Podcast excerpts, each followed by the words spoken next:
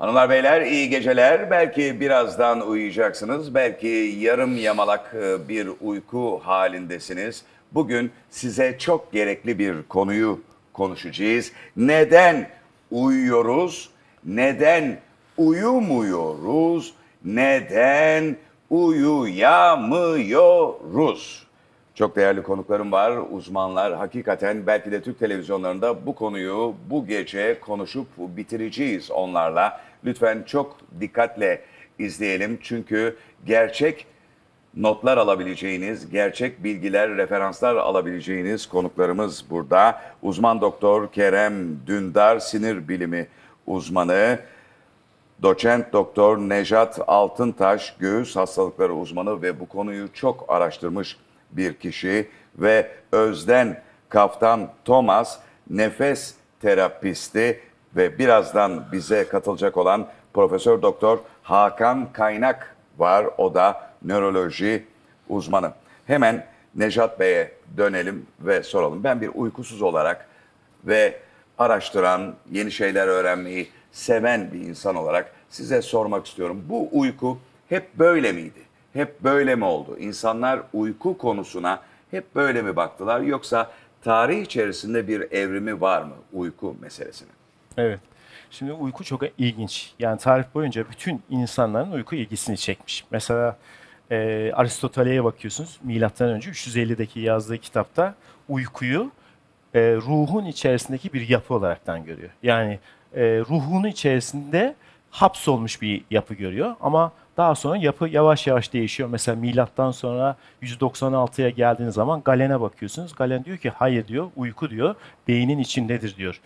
Ruhun içerisinde değildir diyor. Mesela Yunan'a bakıyorsunuz, Yunan mitolojisine bakıyorsunuz. Yunan mitolojisinde gece tanrıçası Nyx vardır. Bunun iki tane çocuğu var. Bir tanesinin adı Hipnos, Hipnoz.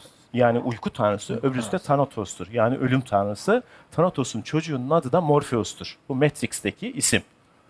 Dolayısıyla Yunanlılar şöyle görmüşler. Ölüm, uyku ve rüya bunlar aynı düzlem içerisinde görmüşler. Yine şeye bakıyorsunuz mesela kutsal mesin, metinlere bakıyorsunuz.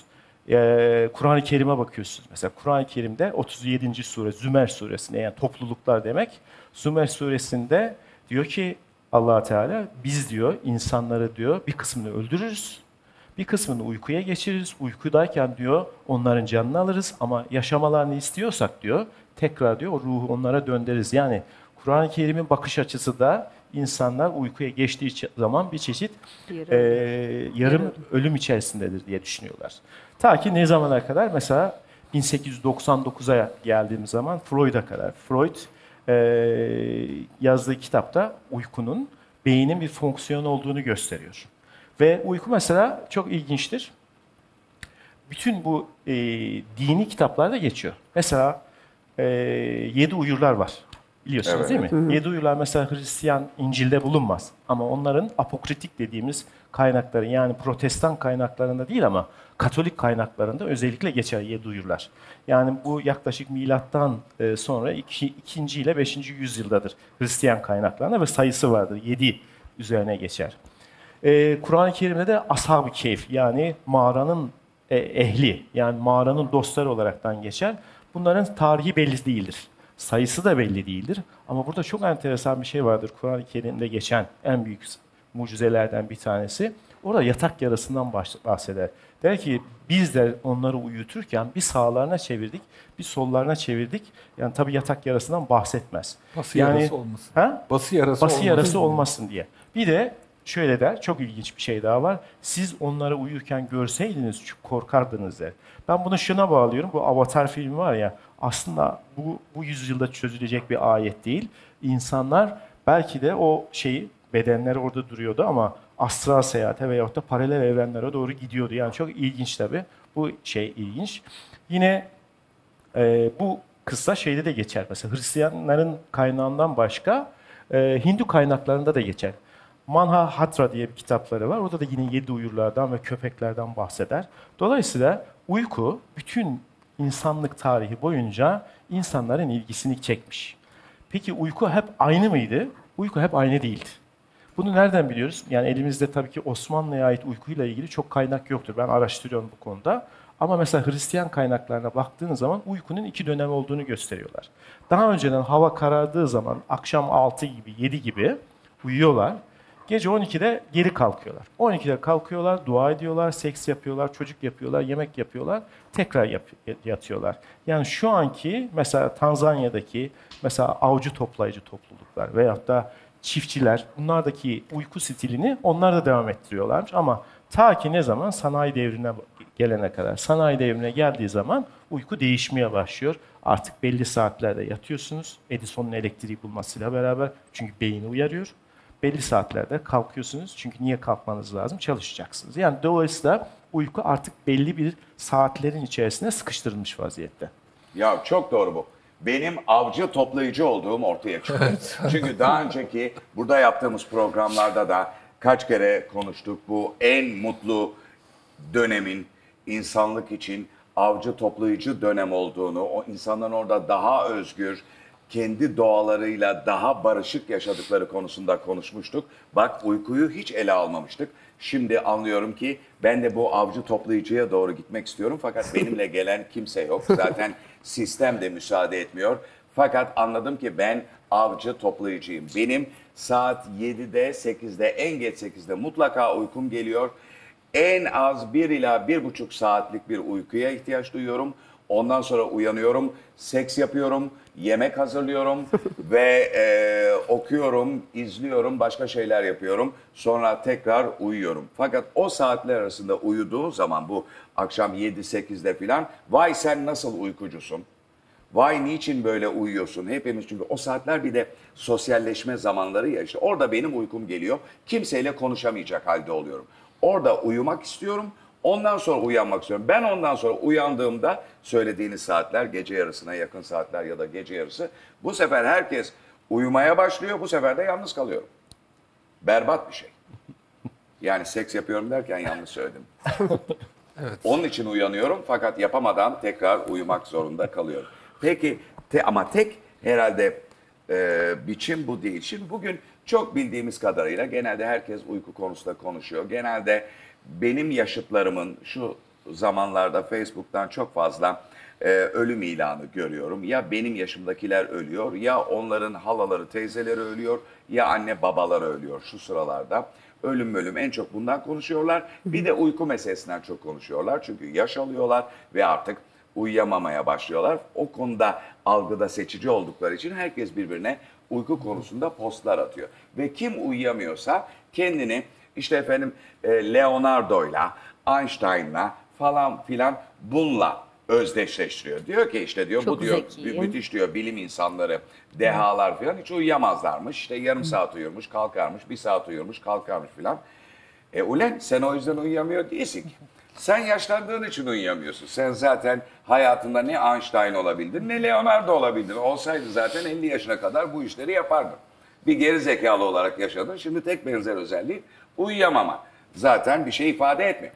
Dolayısıyla bu deha uykusu bilmem nesinden bahsediyor. Ama tahminimce nasıl diğer memeliler, canlılar kısa uyku süreçleri ve gereken uykuyu almak için e, bir yere sığınmak, bir emniyetli bir alan bulmak, orada uyumak gibi bir eylem yapıyorlar. Sanıyorum ki insanlar da benzer bir şey yapıyorlarmış. Tabii ki. Yapmıyorlar mıymış? Tabii ki yapıyorlar. Ya şöyle de bir şey var. Yaşla beraberin dışında zihin yaş aldıkça yine doğru yaş aldıkça e, çok konuşmaya başlıyor. E, ve Bana iyi mı konuşmamaya başlıyor. Bana- Genel olarak Daha konuşuyor. yeni geldi konuğum hemen bana laf çaktı. Yok genel olarak konuşuyorum. Hakikaten suçluluk duyguları daha fazla ortaya çıkıyor yaşla beraber. Düşünceler, geçmişte yaptıkların, yapmadıkların, o e, geçmişte yapmadığın veya suçlu hissettiğin duygular daha fazla nüksediyor ve daha fazla zihin e, kötü şeyler konuşuyor.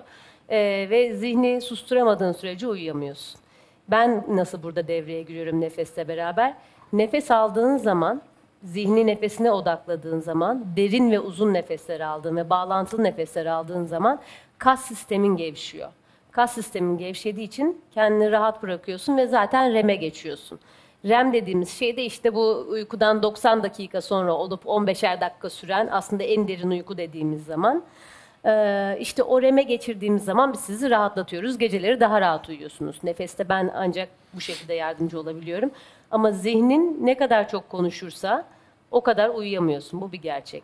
Aynı zamanda gökyüzü olayları dediğimiz şeyler var. İşte bu dolunaylar, güneş tutulmaları, ay tutulmaları. Bu gibi olaylarda da uyumanız çok e, bozulabiliyor. E, iki Bundan gün gerçekten Doğru. etkileniyor muyuz? Evet. Şehir hayatı içerisinde gökdelenlerde yaşayarak artık gökyüzünü görmediğimiz e, bir e, çevrede yaşayarak etkileniyor Bence olabilir miyiz? eskisinden daha fazla etkileniyoruz. Allah Allah. Çünkü eskiden bu kadar farkında ve bilinçli değildik bu konularla. Ama şu anda hani dolunay, güneş tutulması herkes herkes farklı. Hani bu işte ilgilensin ilgilenmesin herkes bir dolunayı biliyor artık. Veya herkes bir işte geçenlerde bir ay tutuldu. Onun ondan herkesin haberi vardı ve ben biliyorum. Çevremdeki işte konu komşu herkes o üç gün boyunca uyuyamadılar. Ee, veya işte çocukları, bebekleri etkiliyor. Çünkü onların daha da frekansları açık. Daha çok etkileniyorlar bu tip olaylardan. Bir kızım var 7 yaşında almost. 6,5. O da aynı şekilde çok etkileniyor bu olaylardan. Ben etrafımızda oldukça e, gökyüzü olaylarının da uykusuzlukla etkisi olduğunu düşünüyorum.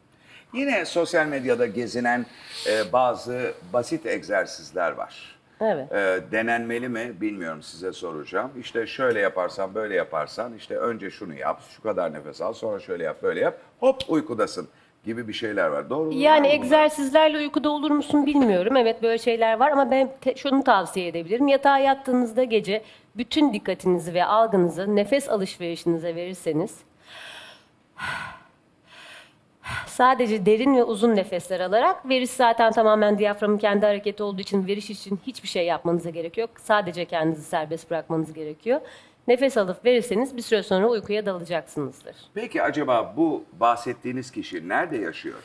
Yani yalnız oturması gerekmez mi? Siz eee, yani tabii herkesin özel hayatını sorgulayacak değilim ama bunun için böyle yatağa yatacağım, nefes alışımı düzenleyeceğim filan gibi şeyler olması için bir kere evli olmamanız lazım. Çünkü e, evli olduğunuz zaman ve hatta çocuklarınız olduğu zaman belli ki yatağa böyle gidemeyeceksiniz. Bugün beni ben ve tanıdığım birçok arkadaşım biz uyumuyoruz, bayılıyoruz. yani bir şekilde bayılmayı e, sağlıyoruz. Bunu da tabii birisinin kafamıza bir tokmakla vurması sayesinde başarmıyoruz. Bunu bir şey izlerken sızmak. Ee, birisi mesela karın konuşurken sızmak. Ondan sonra ya da e, sarhoş olup sızmak. Ee, artık o kadar oturduk ki dayanamadık koltukta kanepede sızmak. Kavga edip kanepede sızmak. Kavga edip yatağa gidip sızmak. Ee, çocuklara masal okurken sızmak. Yani aslında e, ben bahsettiğiniz gibi bir fotoğraf içerisinde hiç olmadım. Yani oturuyorum ve sonra diyorum ki e geç oldu. İyisi mi gideyim yatayım. Pıt pıt pıt pıt pıt. İşte tuvalete gidiyorum, dişimi fırçalıyorum ve yatağa yatıyorum, uzanıyorum. Ve o gün yaptıklarımı şöyle bir aklımdan geçiriyorum. Sonra Mükemmel nefes egzersizi yapıyorum.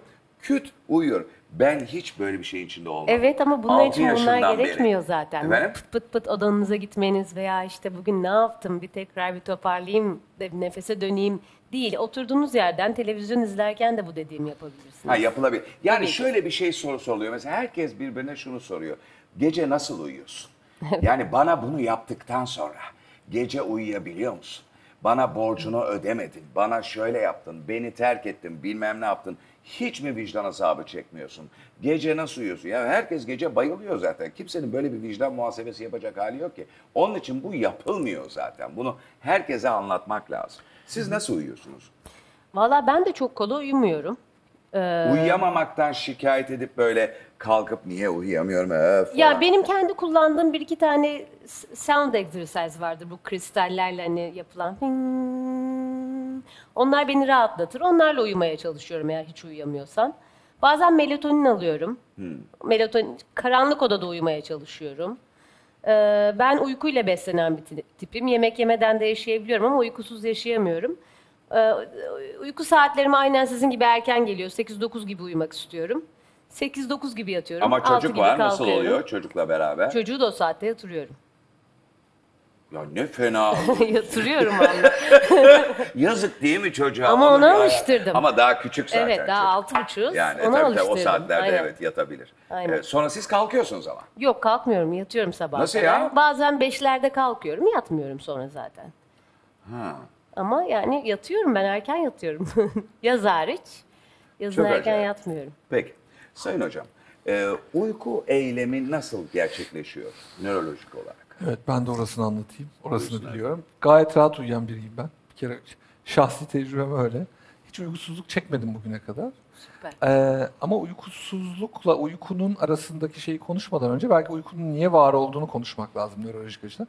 Uyku doğrudan beyin için yapılan bir şey. Yani dinlenebilirsiniz, vücudunuzu dinlendirebilirsiniz, vücudunuzu yenileyebilirsiniz. Ama uyku esnasında bir kere vücutla ilgili konunun kalitesi artıyor.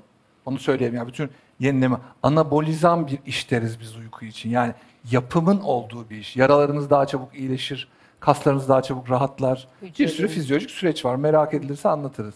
Ama aslen uyku beyin içindir. Çünkü beyniniz uyku fazına geçmeden yenilenemiyor. Biz uykunun niye uyunduğunu bilmiyorduk. Şundan 5 sene öncesine kadar hocam da e, takip ediyordur mutlaka. 5 yıl öncesine kadar bilmiyorduk yani. Hatta o yüzden millet sürekli uykusuyla problem yaşardı. İnsanların gün içerisindeki hayatı düzenlemekten çok o hayata uykudan çalıp katma kaygısı var. Çünkü bu taraf hep yetmiyor ya. Evet. Sürekli işte Da Vinci bir saat uyuyormuş falan. Hani bize de en çok sorulan soru. Ben hemen şey dedim sen Da Vinci misin? Yani hani, Hayır, şimdi tabii orada insanlar alınıyor belki biraz diyor. Yani biz de fena değiliz. Hani bir Da Vinci değil.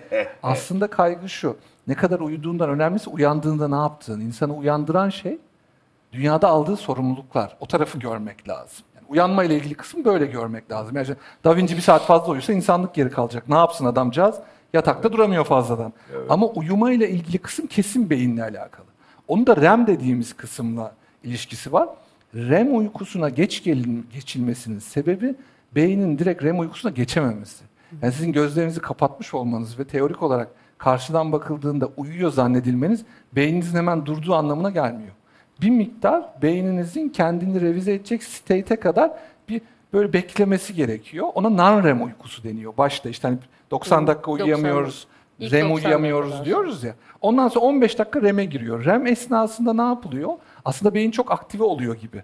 Ama normal aktivasyonun dışında bir aktivasyon bu. Yenilenme aktivasyonu. DNA ora- bozulumları onarılıyor mesela. Sinir sisteminin DNA'sını onaran tek şey var REM uykusu. Özür dilerim bu aslında beynin e, kendisini ve vücudu onarmak için aldığı bir bakım mı? Bir servise mi giriyor o Günlük sırada? bakıma giriyoruz her Bakıma gün. giriyor. Zaten Ama beyin de yani beyin kendisini e, açıp kapatmak, şarj etmek vesaire yani e, şeyden örnek verelim, te- tekno örnekler verelim. Ama onun dışında vücutta da bir şeylerle uğraşıyor Tabii galiba. ki. Vücut da kendisi uğraşıyor. Çünkü beynin vücudu onaran kısmı olan immün sistem de beyin tarafından modüle edildiği için o da aynı şekilde yukarıdan ayarlanıyor. Şimdi burada enteresan olan bir şey var. Normalde uyku siklusa bağlıydı. Yani geceleri uyuyorduk. Niye? Çünkü inaktifsin. Zaten gece av olabilirsin herhangi bir yırtıcı hayvana. O yüzden mümkün mertebe gizli bir yer bulacaksın, uyuyacaksın. Düne kadar bu iş böyleydi. Ama beynin eninde sonunda bir yerlerde uyuması gerekiyor. Yani bu belki de günümüz toplumlarında endüstri çağı, elektriğin bulunması, ışıkların icadıyla biraz dönüşmüş olabilir. Bu kadar çok uyku probleminin olmasının sebebi bizim tabi olduğumuz siklus değişti. Eskiden karanlık olduğunda uyuyorduk. Şimdi öyle bir şey yok. Karanlık olmuyor çünkü İstanbul hiç karanlık oluyor mu? İstanbul'u karanlık görmüyoruz hiç. O yüzden de bence uykular alt fraksiyonlara ayrıldı. Mesela gün içerisindeki uyku da çok enteresan, faydalı. Bununla ilgili de bir sürü makale var, bir sürü çalışma var. Gün içerisinde 45 dakika ile 1 saat arasındaki uykunun hem akademik performansı hem vücudun direncini arttırdığı gibi bir sürü çalışma var bununla ilgili de. Yani uykunun beyin için olduğunu unutmamak lazım. Zaten hani öyle uzun süre uyuyamamazlık diye bir şey olmaz. İnsanın REM deşarjı biterse bayılırsınız. Beyin kendi işini görür.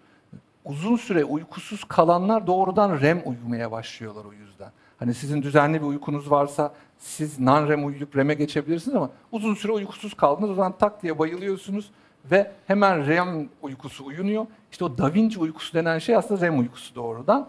Da Vinci'nin günü dörde bölüp her o çeyrekte e, REM uykusuna dalıp çıktığı söyleniyor. Yani beyne lazım olan kısım çözülsün Ama tabii bu vücudu iyileştirmek için doğru bir yöntem değil. O yüzden sağlıklı bir uyku öneriyoruz. Zaten Ama Da Vinci de uzun yaşamamış mıdır? E, fena değil. Demek ki daha uzun yaşayacakmış. bir sürü şeyden de muaf tutmuş kendini. Hani psikolojik bir sürü sıkıntıdan değil mi? Rahat bir hayat yaşamış. Öteki tarafta dünyanın stresini almış ama kendi yaşam stresiyle ilgili birçok konuda da rahatlamış olabilir. Onunla ilgili belki yaşam ömrü uzamış olabilir. Ama dediğim gibi uykunun hem fizyolojiye faydası var hem nöroloji. Ama nörolojiye faydası kesinlikle psikoloji, fizyolojiye faydasından çok öncelikli. Bence. Belki onu bir anlatmak lazım. Çünkü uyumayanlarda, siklusunu bozup işte geceleri çalışıp gündüzleri uyuyanlarda psikolojik hastalıklarda çok daha sık görülüyor. Peki, ee, bir ön konuyu konuştuk. Şimdi bir bandımız var, onu izleyelim ve devam edelim. İnsan hayatı uyku ve uyanıklık arasında bir döngüde geçer. Peki neden uyuruz? Sirkadiyen ritim yani vücudun biyolojik saati ve gün ışığı geceleri uyumamızın sebepleridir. 2017 yılında Nobel Tıp Ödülü insan vücudunun biyolojik saatini inceleyen 3 bilim insanına verildi. Yeni protein ve gen keşifleriyle birlikte biyolojik saatin uyku düzeni dışında beslenme, hormon salınımı ve tansiyon dengesini de kontrol ettiğine dair veriler toplandı. Fakat modern zamanın getirdiği düzensiz yaşam biçimi, çalışma ortamları biyolojik saati bozmakta, uyku düzeninin etkilenmesiyle ruhsal ve bedensel rahatsızlıklar ortaya çıkmaktadır. Peki uyuyabilmek artık lüks haline mi dönüştü? Ünlü psikiyatrist yazar Darian Leader, 80'lerde uyku bozukluklarının sayısı bir elin parmağını geçmezken şimdi 70'ten fazla türde uyku bozukluğu tanımlıdır diyor. İnsanlar uyumak için ilaç, terapi, kitaplar ya da teknolojiden yararlanıyor. Öyle ki teknolojiden faydalanma da yeni bir hastalığa neden oldu. Ortosomnia. Uyku düzenini takip eden teknolojik cihazlar uykunuz hakkında rapor verir, uyarılarda bulunur. Bazı uyku uzmanları bu cihazların yanlış veri sağladığı gibi kişide uyku hedefleriyle ilgili endişe yarattığını da düşünüyor. Bu endişe kişide ortosomnia yani mükemmel uykuyu sağlıksız bir saplantıya dönüştürmeye ve uykusuzluğa neden oluyor. Peki 8 saatlik kesintisiz ideal uyku söylemi doğru mudur? Kaliteli uyku arayışı daha verimli çalışanlar yaratma ihtiyacından mıdır? Neden uyuyamıyoruz? İyi düşünmeler. Evet, ee, buna kafayı takmış durumda bütün dünya Evet. aslında. Yani işin hem bir pazar tarafı var gördüğünüz gibi Evet. bununla ilgili device'lar Uygulamalar var, vesaire. uygulamalar var ve çok ciddi bir pazar bu. Evet. Obsesif tüketici profil dediğimiz her şeyin en iyisini, şampuanın en güzelini, uykunun en kalitelisini ve onu takip eden tüketici profilini hedefleyen bir pazarı var. Öte yandan kaygı çok arttığı için sosyal kaygı, uykunun o tarafının bozulması söz konusu. Az önce VTR'de çok güzel anlatılmış. Ve sonrasında işte sizin de söylediğiniz gibi zihnimizi nasıl dinlendireceğimizi bilmediğimiz için şu anki zihin yorgunluğu sadece uykuyla çözülebilecek bir şey olmayabilir. Yani hijyenik bir şekilde uyumak da çok kıymetli. Oraya doğru gitmek belki o tarafını biraz söylemek lazım. Neden uyuyamıyoruz kısmında. Ama bu çağın böyle bir problemi var. Yani bu çağın başlangıcında, daha önce de ben hep dile getiriyorum, bir bu sağlık e, ve güzellik obsesyonu içerisinde herkes birbirine sabahleyin ben çok diyorum, çok güzel uyudum diyor. Evet. Yani hiçbir kedi, hiçbir başka kediye böyle bir şey söylemez. ya da eskiden herhalde kimse kimseye böyle bir şey söylemezdi. Çünkü zaten insanlar uyurlar. Çok güzel uyumak. Çok derin uyudum. Kendimi çok iyi hissediyorum. Bak kadınlarda çok var. Kas yaptım diye kas gösteren kadın var. Yani böyle kas yap, pazusunu gösteriyor. Uyku ya bu, kaçırır. yani bu kadına yakışan bir şey değil ki.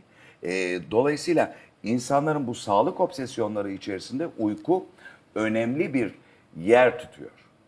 Ve ben de e, uyuyamayan bir insan olarak şahsen çok üzülüyorum. Yani e, özellikle sabahtan itibaren şu söylenmesi alışkanlık haline gelmiş. Seni iyi görüyorum. Ya 20 yaşındaki çocuğa seni iyi görüyorum diyoruz. E tabii iyi o. Kurabiye gibi mis fırından yeni çıkmış. Ya da e, yorgun görünüyorsun. Bir de böyle bir aşağılama var. Ne oldu? Uyuyamadın mı? Uyuyamadın mı bir aşağılanma. Aa gözünü açamıyor, anlamıyor, bilmem ne yapamıyor bir aşağılanma. Sonra bakıyorum çok iyi uyuyan insanların genelde aptal olduklarını görüyorum. Bu siz dahil değilsiniz buna.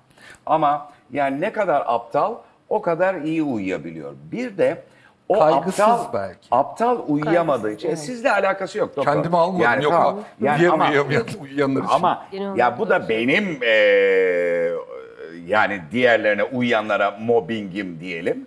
Ama ve lakin bu aptallar, iyi uyuyanlar uyuyamadıkları zaman kıyameti koparıyorlar. Ben onu görüyorum. Uyuyamıyorum. Evet. Uyuma. Ne olacak? Gel oturalım. Aa, uyuyamıyorum. Panik. E tamam. Ne olacak? Sonra bir şey arayıp böyle uya. Yarın şu var. Ya o halledilir tamam. Biraz uykusuz olursun. Hallederiz falan. Bu bir paniğe dönüşüyor. Dolayısıyla ilaçla uyuma, eee, bir takım katkılar, uyuyamıyorum panik. Yani benim kızımda da var. Benim kızım da uyuyamıyorum. Paniği e, geçiriyor. Niye geçiriyor bilmiyorum. Kimse de onu baskılamadı. Belki böyle bir baskı altındadır. Yani ertesi gün yeteri kadar e, diri olmayacağım, yeteri kadar performansım ye- yeterli olmayacak filan gibiler. Ama o sıkıntıdır yani uyuyamamak, yatakta böyle yatakta dönüp durmak şey hoş bir durum değildir. Sıkıntı verir insana. Ama yatakta dönüp durmaktan başka yapılacak bir sürü şey yok mu? Evet ama onu o yaştaki çocuk bilmeyebilir Ay, çocuktan veya... bahsetmiyorum. Ben büyüklerden Evet, bahsediyorum. büyüklerde de öyle. Yatağa girip uyumayı bekliyorlar. İşte o da belki Niye hata. yatağa girip uyumayı evet, bekliyorlar? Evet, bir kitap alıp veya bir televizyon? Hayır şimdi seyrederek. Onunla ilgili söylem şu 20 dakikalık bir bekleme süreci olabilir uykuda. 20 dakikanın üzerinde hala uykunuz gelmiyorsa bu uyku hijyenini bozacağı için Çıkın zaman- yataktan, Çıkın evet. yataktan. Çıkın. Ama tabii bir miktarda beklenebilir. Çünkü gerçekten uyumaya geçmek diye bir şey var. Yani bu hani nasıl reme geçiyorsa zihniniz. Çünkü günlük aktiviteler dediniz ya zihninizden bir şeyler geçiriyorsunuz. Evet. Onun sakinleşmesi, bedeninizin sakinleşmesi 20 dakika bir süre tanımlayabiliriz 20 ona. dakika, Ama onun saat. üstünde çok yatakta dönüyorum. Yatakta dönülmeye başlandıysa bir dışarıda dönülmesi lazım. Evet. Yani Benim anlamadığım yatağın niye olduğu zaten. Ben yatağa da ihtiyaç duymuyorum. Yani yatak niye var? Bu yatak odası bir şey bunlar bunlar bir de e, doğru da düzenlenmiş değil. Yani biz bunları nereden aldık? Bir tür e, mimari e, şeyler bunlar, kalıplar. Değil mi? Bir de izolasyon diye düşünmek lazım. Çünkü uykuda kapanmayan yerler var. Mesela biz REM uyurken vücudumuzun tamamı paralize olur. Birkaç tane kasımız duruyor. Bir tanesi auditör yani işitme kasları. E çünkü bir şey duyabilirsiniz. O yüzden de yatılan yerin biraz sakin, sessiz olmasında fayda var. Çünkü gerçekten işitsel uyarıları almaya devam ettiğiniz için o esnada uyarılmasın. Kenarda bence mağarada yatarken de bir kenarı şurası yatak odası tarafı olsun denmiştir. Hani arada bir paravan yoksa uyuyan insanın yanından çok gürültü yaparak geçerseniz bir yerden sonra şey olabilir. Ama sıfır sessizlik de doğru değil. Onu da mutlaka söylemek lazım. Bu çocuk mi? yetiştirilirken hani onu çok böyle izole bir odada sanki Evet. hiç değil mi sıfır desin o da çok uygun değil. Hassas Belli- hale mi getiriliyor? hem hassasiyeti artıyor kesinlikle hem de her uyuyacağı ortam öyle olmadığı için hayatın gerçeğiyle buluşmuyor. Zıtlayıcı O yüzden belki biraz birazcık yani bir nebze gürültüyü engellemek önemli ama öyle her şeyi de sıfıra indirmek mümkün Karanlık değil. önemli diye biliyorum. Evet. Yani karanlık, Karanlık çok önemli. çok Onu, önemli. onu konuşacağız. Onu- Şimdi onu bir tekrar işin başına dönelim yani. Ee, elimdeki tarif şu. Diyor ki uyku periyotlar halinde tekrarlanan ve bedendeki etkileri uyanıklık haline geri dönebilen nöro davranışsal algısal kopukluk Evet. ve çevreye duyarlı olmama halidir. Çok güzel tanımlanmış. Güzel. İnsan bedeninde tipik olarak postüral yaslanma, yatak dediğimiz şey yatağa. Postural yani bedeninizi bir yere yaslamanız lazım. Evet. Yani- Post- ama di- be- ya bu- onun için bunu söylüyorum. Ya postüral yaslanma gerekiyor.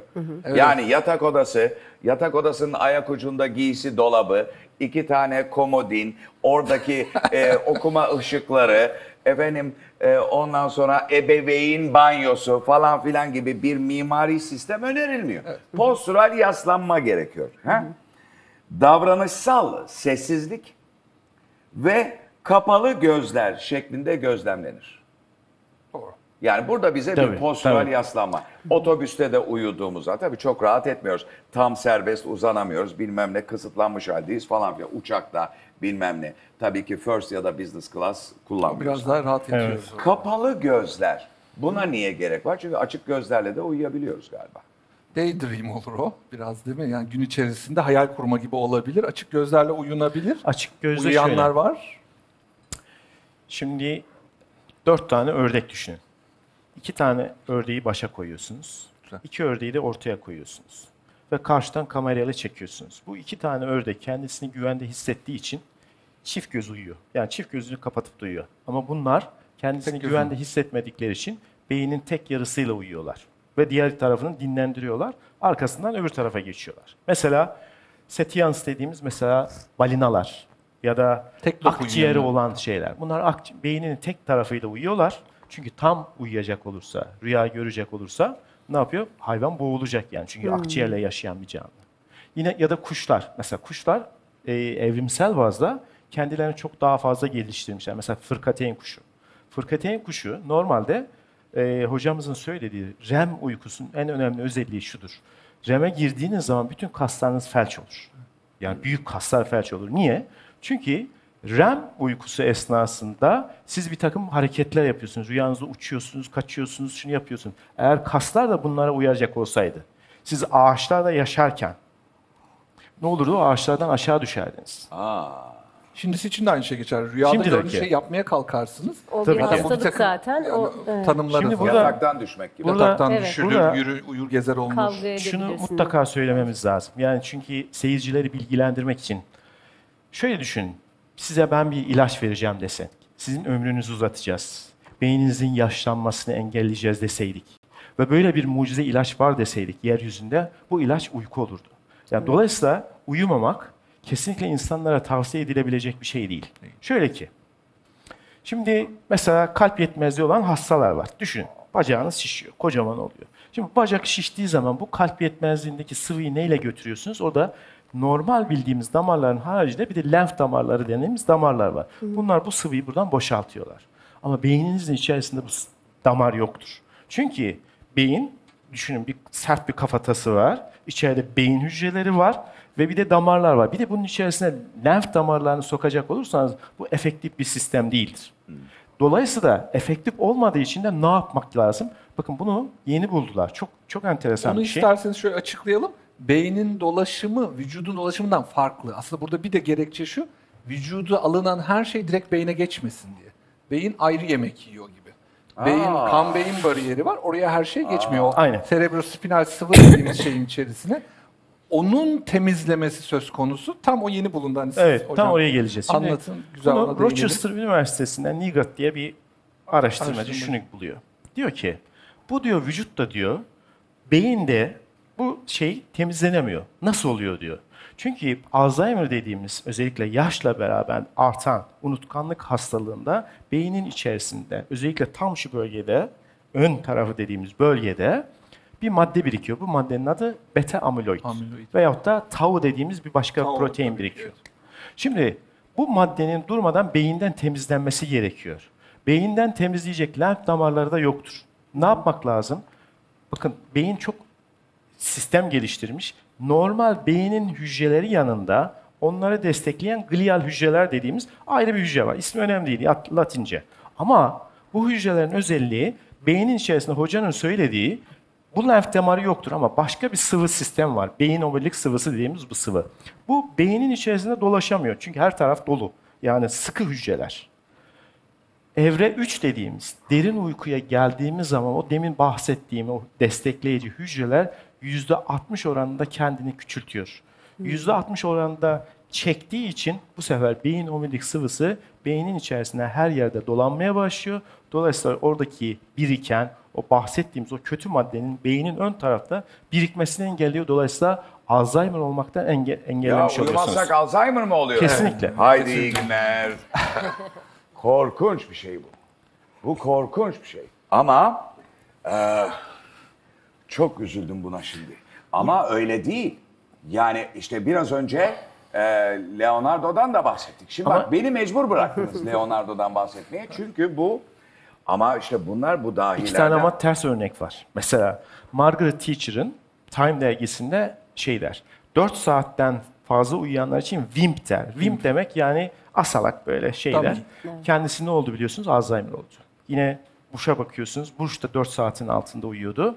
Dolayısıyla o da ne oldu? Onda da Alzheimer oldu. Ya bunu tek faktör olarak düşünüp Tabii ki. belki burada Tabii ki. kapatabilir miyiz? Biraz uyumam gerekiyor. Bir de tabii ki bu tabii ki her Bunun uyku haricinde- değil. Her uyku değil. Başka bir uykudan söz ediyorsunuz. Hayır, hayır normal uykudan bahsediyorum ama uykuyu, e, uykuya geliriz ama şimdi öncelikle uykunun süresi çok önemli. Bir kere en az uyumanız gereken uyku saati 6 saat. Niye? Bu, bu sınırı şöyle belirleyelim. Bakın size çok bariz bir iki tane spot örnekler vereyim. Bir, 6 saatin altında uyuyan insanlarla 8 saatin alt yani 8 saatle 6 saatin altındaki uyuyan insanların 2 sene sonunda testis çaplarını ölçtükleri zaman 6 saatin altında uyuyanların testis çapının diğerlerine göre yarı yarıya azaldığını Şimdi göstermişler. önce Alzheimer'la vuruyor, arkadan da bak başka bir yerden vuruyor. Erkeği başka bir yerden vuruyor. Sinir bozucu bir şekilde vuruyor. Sinir bozucu bir şekilde vuruyor. Çünkü bu testis Hep beraber çapı, uyuyalım. testis çapı çok önemli. Evet. Çok önemli. Yani e, burada gümüş sırtlı gorille e, şempanze e, testis karşılaştırmasına girmek e, gerekiyor galiba. Bir tane daha örnek vereyim müsaade ederseniz. Bu emin misiniz testis Kesinlikle. çapında? Bu yani e, çok ciddi araştırmalar. Yani bu söylediğim şeyler kesinlikle hani Hayır, testis çapının da niye ö- ö- önemli olduğunu konuşmak lazım ama o konumuza girmiyor uyku. Evet, Aslında şimdi- giriyor. şöyle girelim. Uyandığımızda Aynı girer. yatak odası. evet uyandığımızda girer. giriyor. Evet, peki. Erkeklik hormonu, testosteron. Bak başka bir yerden daha vuracak. Testosteron hormonu 5 saatin altında uyuyanlarda kendilerinden 10 yaş yaşlı insanların testosteron seviyesine düşüyor. Bu çok Sen önemli. öyle sanıyorsun diye Şimdi- bir şey söyleyemiyoruz tabii çünkü Bu Ba- bayanlar için bir şey söyleyeceğim. hayır program izlenmeyecek. Herkes gidecek koşarak e, koşarak yatak Uyuyacaklar. odasına koşuyor herkes. Bayanlarla ilgili bir şey anlatayım. Mesela Buyursunlar efendim. gidiyorlar. Ne yapıyor? Re- rejim Son yapıyor. sözünüze ben mani oldum özür dilerim. Biz, estağfurullah. e, şakayla e, Yok estağfurullah. devam ettik ama, bu tekrar rej- rejimi anlatmam lazım. Hayır hayır. Hor, e, Şey testosteronla ilgili. Lütfen. Testosteron seviyesi biliyorsunuz yaşla beraber azalıyor. Yani erkeklik hormonu ismi önemli değil. Erkeklik hormonu her sene azalıyor yaşla beraber. Şimdi şunu göstermişler. 5 saat altında uyuyan insanlarda testosteron seviyesi kendilerinden 10 sene daha yaşlı insanların testosteron seviyesine gelmiş. Eğer bu insanlar normal uyuyorsa. 5 saatin altında uyuyorsanız. Şimdi normal uyumaya başlarsa bu insan bir arkadaşım için soruyorum. O düzelir, düzelir. Arkadaş, Düzelir. arkadaşınıza Düzelebilir. söyleyin, müşteri olsun. Öze- özellikle şunu anlatayım. e, ka- araya gitmesin. Bu çok önemli Çok çünkü. güzel. Bayanlar da mesela diyor ki hocam diyor ben diyor rejim yapıyorum. E, gidiyorum diyetisyene ondan sonra elimden gelen her şey yapıyorum. Spor yapıyorum ama kilo alıyorum. Niye? Şimdi bunun sebebi şu. Bizim demin arkadaşların anlattığı uykunun siklusları var. Yani o 90 dakikalık bir siklustan gece içerisinde 6-7 kere uyursanız 5 tane 6 tane siklusa girersiniz. Şimdi bu siklusun özelliği şu. Özellikle gece 11 ile 2 arasında derin uyku dediğimiz uyku vardır. Evet. Saat Tam 3'ten yenilenme. sonra sabaha doğruysa REM dönemi dediği yani rüyaların görüldüğü illa rüya görülmesi şart değil. Rüya çünkü evre bir iki, yani evre dediğim başlangıç dönemlerinde de rüyalar görülebilir ama bunlar kopuk rüyalar değildir. Buralarda da olabilir. Şimdi bakın özellikle saat 11 ile 2 arasında büyüme hormonu dediğimiz bir hormon salgılanıyor. Bu nerede? Derin uykuda salgılanıyor. Büyüme hormonu çocuklarda ne yapıyor? Büyümeyi sağlıyor. Dolayısıyla aileler diyor ya büyüsün de uyusun da Uyusun da büyü- büyüsün. Doğru.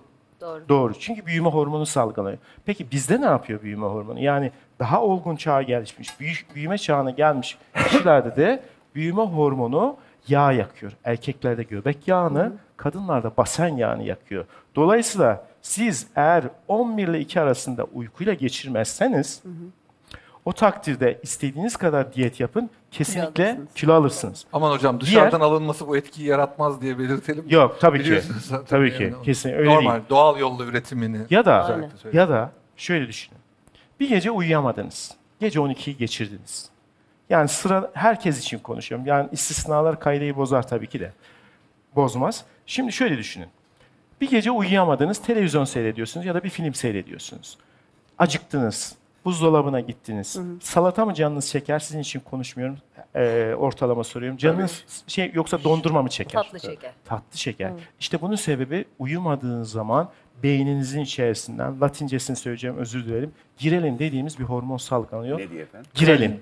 Grelin. Evet. Grelin diye. Ee, grelin diye mi geçiyor? Evet yani e, grelin, bu grelinin salgıladığı zaman karbonhidrata karşı ilgiyi artırıyor. Bu bir. Acıktırıyor. Acıktırıyor. Bakın çocuklar da şunu yapıyor. Niye böyle bir ihtiyaç? Ya tabii boşuna boşuna böyle bir şey salgılanmaz. Aslında ener- enerji Niye talep ihtiyaç ediyor? da oluyor. Niye Çünkü talep devam ediyor ediyorsunuz ya. Yorgunlukla Yani bence gelen günlük bir şey. enerji planınıza uymadığınız için normalde uyunacaktı. Orada çünkü Yalnız burada metabolizma tabii ki yavaşlıyordu. bizi dinleyenlerin Bir kere teşekkür ederim. Harikulade anlatıyorsunuz efendim.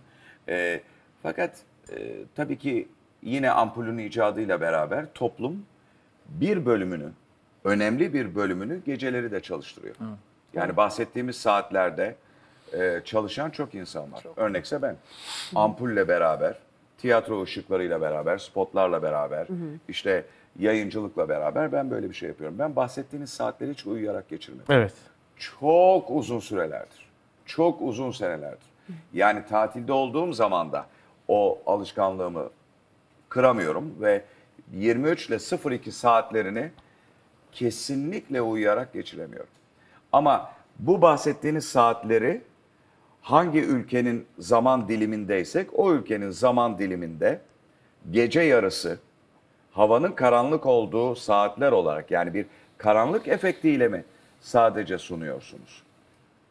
Yani onu sormak istiyorum. Yani bu olay e, diyelim ki sabah 6'da uyuyan e, bir adam eğer karartsa bulunduğu yeri mümkün olduğu kadar ve aynı e, süreci e, öğlene kadar devam ettirse bahsettiğiniz saatler içerisinde başarılı olamayacak mı? Şimdi sizin VTR'de de verdiğiniz sirkadiyen ritim dediniz. Sirkadiyen günün etrafında dönmek demek. Şimdi bizim içerimizde demin hocamızın anlattığı gözün arkasında bir yer var. Toplu iğne büyüklüğünde ama içerisinde 20 bin tane hücre var. Çok hassas ve ışığa karşı duyarlı. Şimdi burası ışık aldığı zaman mutlaka şey yapıyor, e, uyanıyor.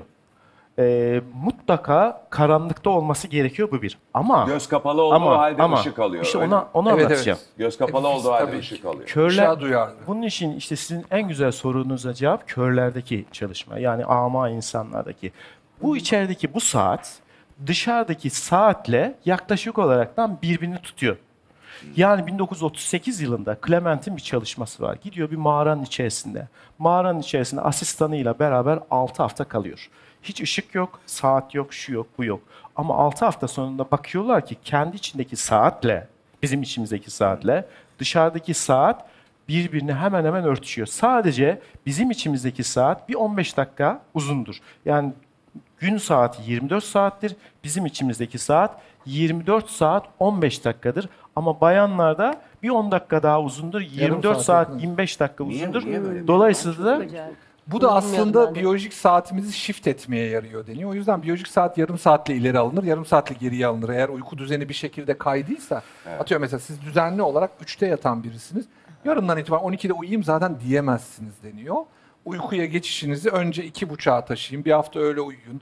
Sonra 2'ye taşıyın, bir hafta öyle uyuyun. O da biyolojik saatin Evet. sapmasıyla alakalı. öne doğru forward yapmak Aynen lazım. forward Saat yapmak. İyi, öne saat, doğru iyi gitmek saatler lazım. geriye alınmaz diye de bir laf var. Biyolojik saatte bu manada Peki. en kaliteli Ee, saat. hayır, ama ben hala anlayamadım. Niye erkeklerde bir 15 dakika Bu genetiksel, yapısal bir şey yani. Kadının yenilenmeye daha ölçüme dayalı bir şey diye değerlendirmek lazım. Bunun Bunu- sebebi şu. Hı, lütfen. Şimdi evrim bazında düşünecek olursanız. Şimdi sizinkini de anlatacağım.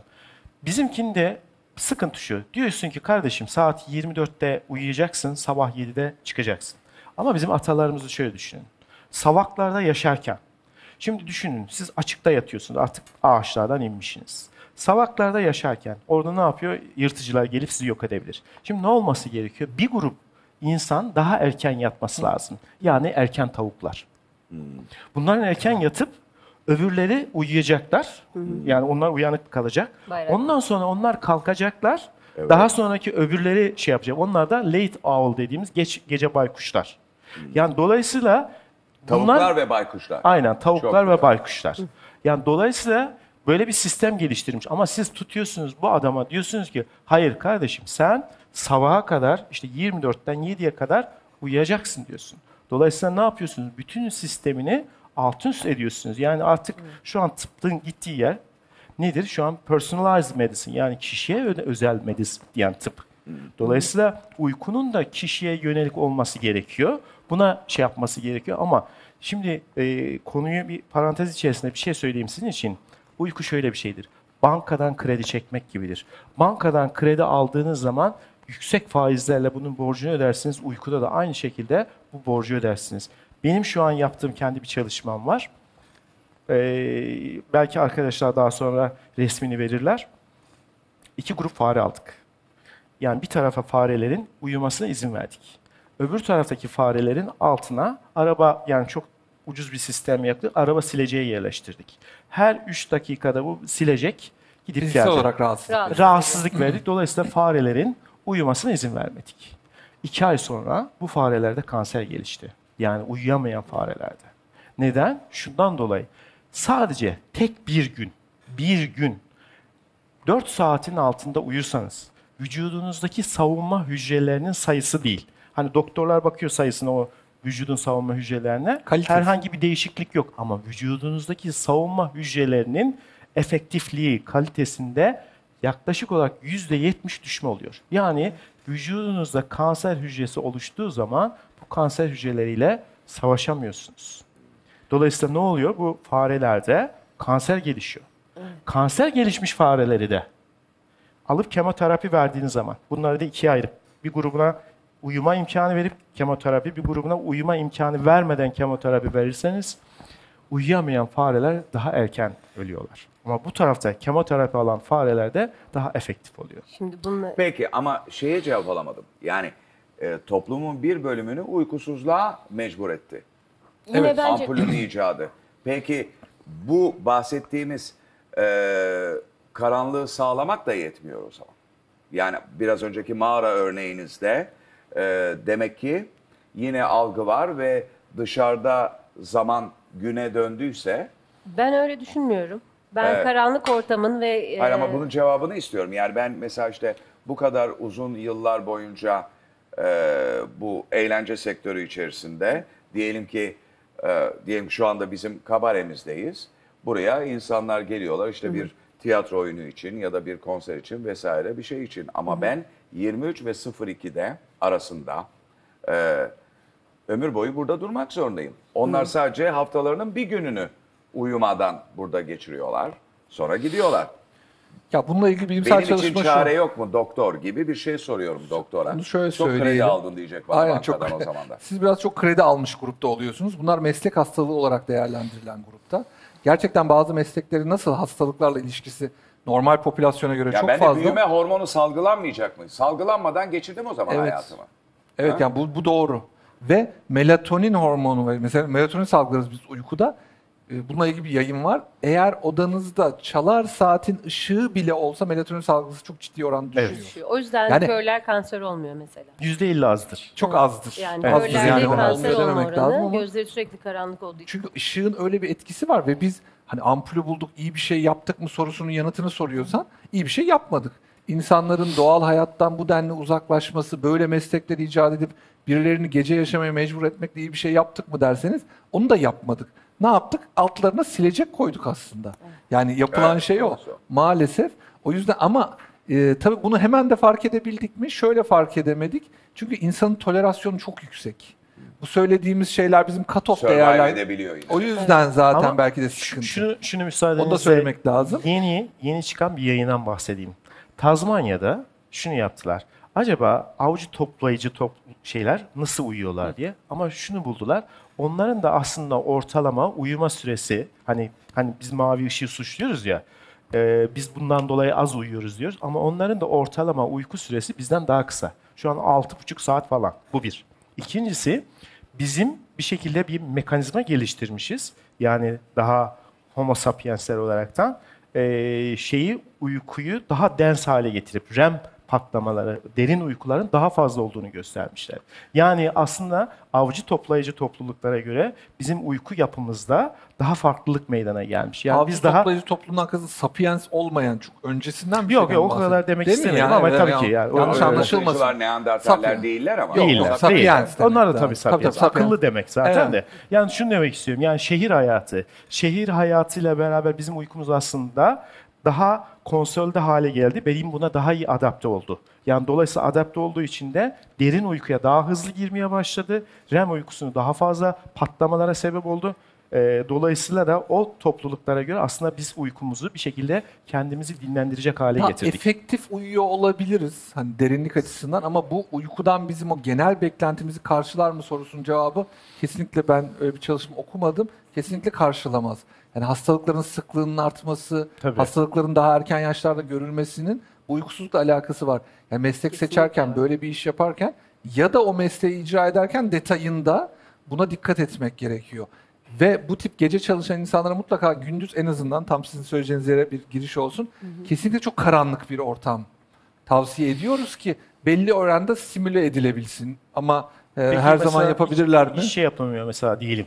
Ya ben Tabii. ışıksız ortamda uyuyamıyorum. Korkuyorum dediği zaman mesela hangi tarz ışık kullansın? Göz bandı bir tavsiye. kullansın. Yok yok ışık kullanmak istiyorsa o zaman kırmızı renk kullanmak Biz- evet, gerekiyor. kırmızı yani mavi en- çünkü Ha, beyni çünkü- daha çok uyarıyor. Mavinin Kırmızı mavinin dalga boyu bir kere e, Evet. diğerlerinden farklı olduğu için çok enerji taşıyor. Maviyi zaten biz hiç önermeyiz. Yani mavi güneş gözlüğü de önermeyiz siyaha yakın. Ne kadar kırmızı taraftaysa o kadar enerjisi az. Yani görme sinirini uyarma etkisi az. Kırmızı önerilebilir ama tabii ki ışık aslında uykuyla Tabii ki. hiç bağdaşmayacak bir şey. Onu Tabii. ifade Aslında etmek ilginç şey araba kadranları de farklı e, markalarda farklı kadranlar var. Mesela son zamanlarda bindiğim arabalarda gördüğüm mavi renk var kadran rengi olarak. Demek Yeni ki modern uyutmaması arabalardan açısından da bahsediyorum. önemli. Kırmızı var. Kırmızı var. Kırmızı var. Bir marka tamamen var. e, kırmızı. Evet, bizim markalar Turuncu var. var. Turuncu en ideal yani gözlükte de en ideal. Kırmızı gene en ideal istediğimiz şey. Mavi maalesef e, aslında hiç tavsiye edilen bir şey değil. Araba Retina olarak ama olmanı doğru. bütün Doğru. uygulamalarda. Ama Retina de- uyutmaması açısından araba kullanırken aslında çok gece başka değil bir mi? yerden tabii. Evet, yani ben araba öyle ku- düşündüm. arabanın e, sürerken uyumamak kadrandaki ışığa kaldıysa Gece- onu kenara çekip uyumak gerekiyor aslında baktığınızda. o çok ayrı bir durum. Ama bu tip kronik ışık maruziyetlerinde mavi ışık çok tehlikeli. Sarı benek hastalığı dediğimiz hastalık Evet. bu, bu güneş gözlükleriyle falan ileride çok artacak. Ondan sonra diyeceğiz ki bu niye arttı? Hmm. Aa, Sarıbenek hastalığı belli bir kısmı görememek. Evet. e yani hem öyle hem retinada ciddi defektler, bazı bölgelerin Neden kanlanması. mavi mavi ışık? Mavi çok enerji yüklü bir ışık. O yüzden de retinayı maalesef kronik olarak irite ettiğinde hasar bırakıyor. Çok teşekkür ediyoruz bunun için. Programın e, kabaremizin aydınlatılmasını sağlayan ve bu e, efekt ışıklarımızı maviden bu programdan sonra turuncuya ya da kırmızıya Keyifli olur. alalım. E, evet ben böyle bir efekt olduğunu bilmiyordum Çok- çok ama ciddi konudur. yani bir yandan bu kadar uykuya koşun diyoruz, bir yandan da uyutmayacak bir e, ışık e, gösteriyoruz. Pekala çok kısa ara hemen dönüyoruz.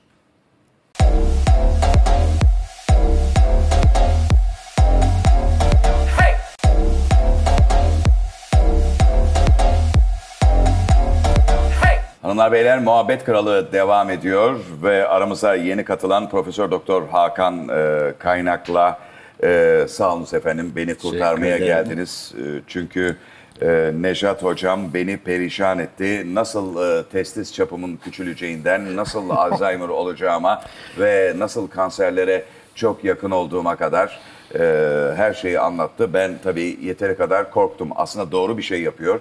E, bilimsel olarak uykunun değerini, önemini bizi izleyen herkese farklı mecralardan hem şu anda TV100 kanalımızdan hem e, YouTube üzerinden bizi izleyenlere çok güzel izah etti.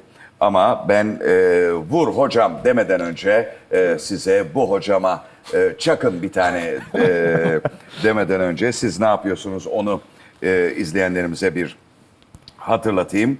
Ee, siz e, 2001 yılında ilk kitabınız e, Uyku, Uyuyamamak mı, Uyanamamak mı'yı e, yayınladınız. Ve e, 2010 yılında tıp öğrencileri ve tıp doktorları için Türkiye'de ilk uyku tıbbı ders e, kitabını yazdınız. Türk Uyku Araştırmaları Derneği kurucu üyesisiniz ve e, başkanlığını da yaptınız 2002-2006 yılları arasında ve kendi uyku merkeziniz var ve beni kurtarmaya geldiniz buyursunlar. Çok kurtarılmaya ihtiyacınız olduğunu düşünmüyorum. Yani e, yapı olarak e, doğru mesleği seçmiş ve doğru saatte uyguladığınızı zannediyorum bildiğim kadarıyla. Demin bir kısmına kulak misafiri olduğum konuşmaların. E, şimdi genellemeler yapmak tıpta her zaman yanlış sonuçlara götürüyor. İşte bir lafımız var tıpta hastalık yok hasta vardır.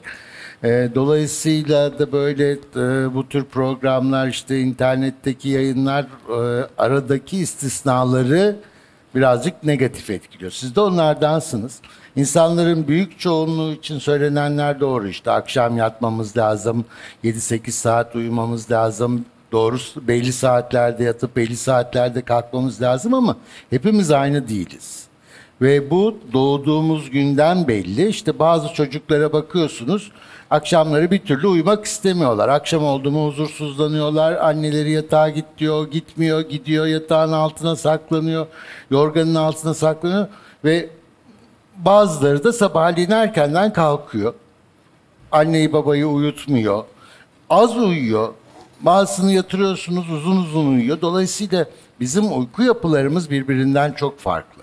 Özür dilerim, özür dilerim. Bunu da e, dinleyenlerimize, izleyenlerimize bir not olarak verelim. Aslında şu anda anlattıklarınızla hocamla çelişmiyorsunuz aslında. Biraz önce onun da bize e, bahsettiği işte ağaçlar, avcı toplayıcı dönem ve e, tavuk e, Baykuş. insanlar ve baykuş insanlar ayrımına tekrar e, geliyorsunuz Ama bir dolayısıyla bilgi olarak. sizin e,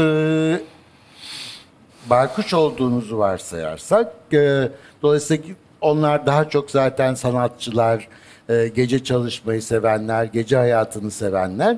Onların uykuyla beraber süre gelen bütün ritimleri de işte hormonları, e, ışıktan etkilenimleri da yine aynı ritim, aynı genler içinde oluşuyor ve dolayısıyla da bir zarar görmüyorsunuz.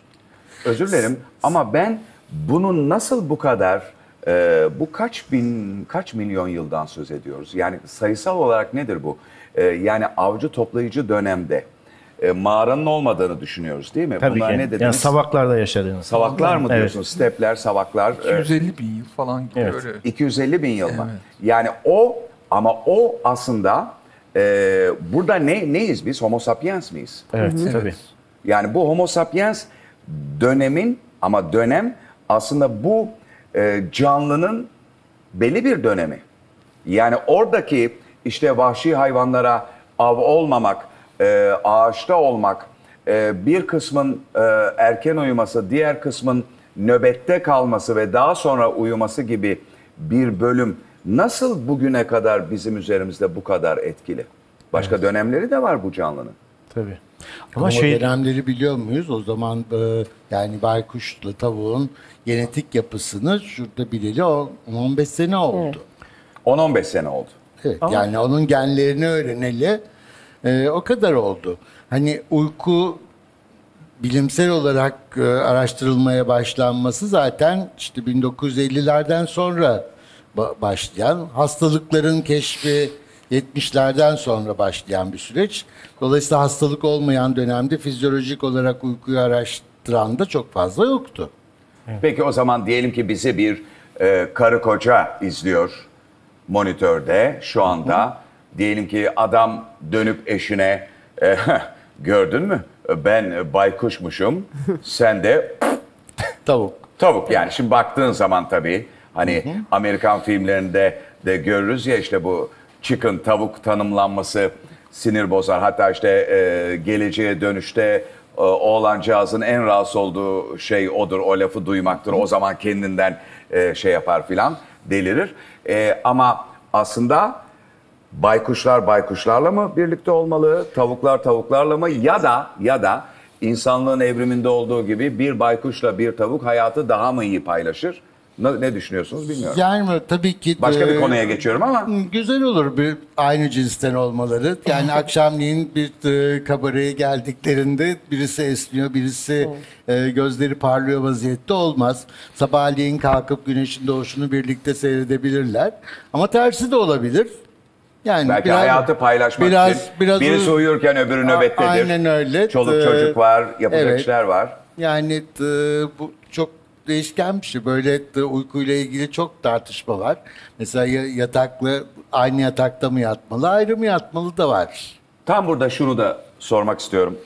Bu Amerikalılar filmleriyle, televizyon işleriyle hangi teknoloji varsa bütün dünyayı nasıl giyinileceğini, nasıl yatılıp uyunacağını, tatile mi gidileceğini, ne yapılacağını bütün bunları zaten biz de programlarımızda çok işledik. Sadece e, otomotiv endüstrisini e, ayakta tutmak için değil, korkunç e, karlar elde edebilmek için mesela bir tatil meselesi çıkardılar. Yani bu arabaları satın alırsın. Hatta arabaları sattım. Şimdi de onların arkasına takacak karavanlar satayım sana. Hatta bende Amerika Birleşik Devletleri'nde çok fazla arazi var. Sana sadece evinde oturma bir de şuralardan sana bir yazlık satayım. Sen bol bol seyahat et. Ben bunun üzerine bir karayolları yapayım. Ondan sonra falan filan. Bu bütün hayatımızı biçimlendirdi. Yani tatilde, dinlenmede, kendi bölgesinde kalmamak.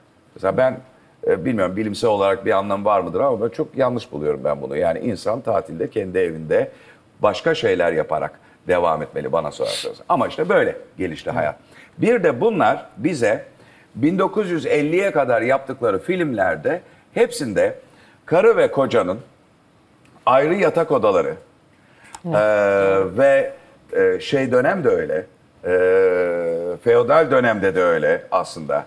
Hatta e, çok sevdiğim e, şeyin Marquis de Sade'ın e, üzerine bir kitabı olan Le Boudoir. Yani bu duvar bir e, yatak odasıyla oturma odası ya da salon bugünkü deyimle tabir edeceğimiz arasındaki kadının işte giyinme, soyunma, hazırlık ve pudralanma odası gibi e, bir bu duvarları var.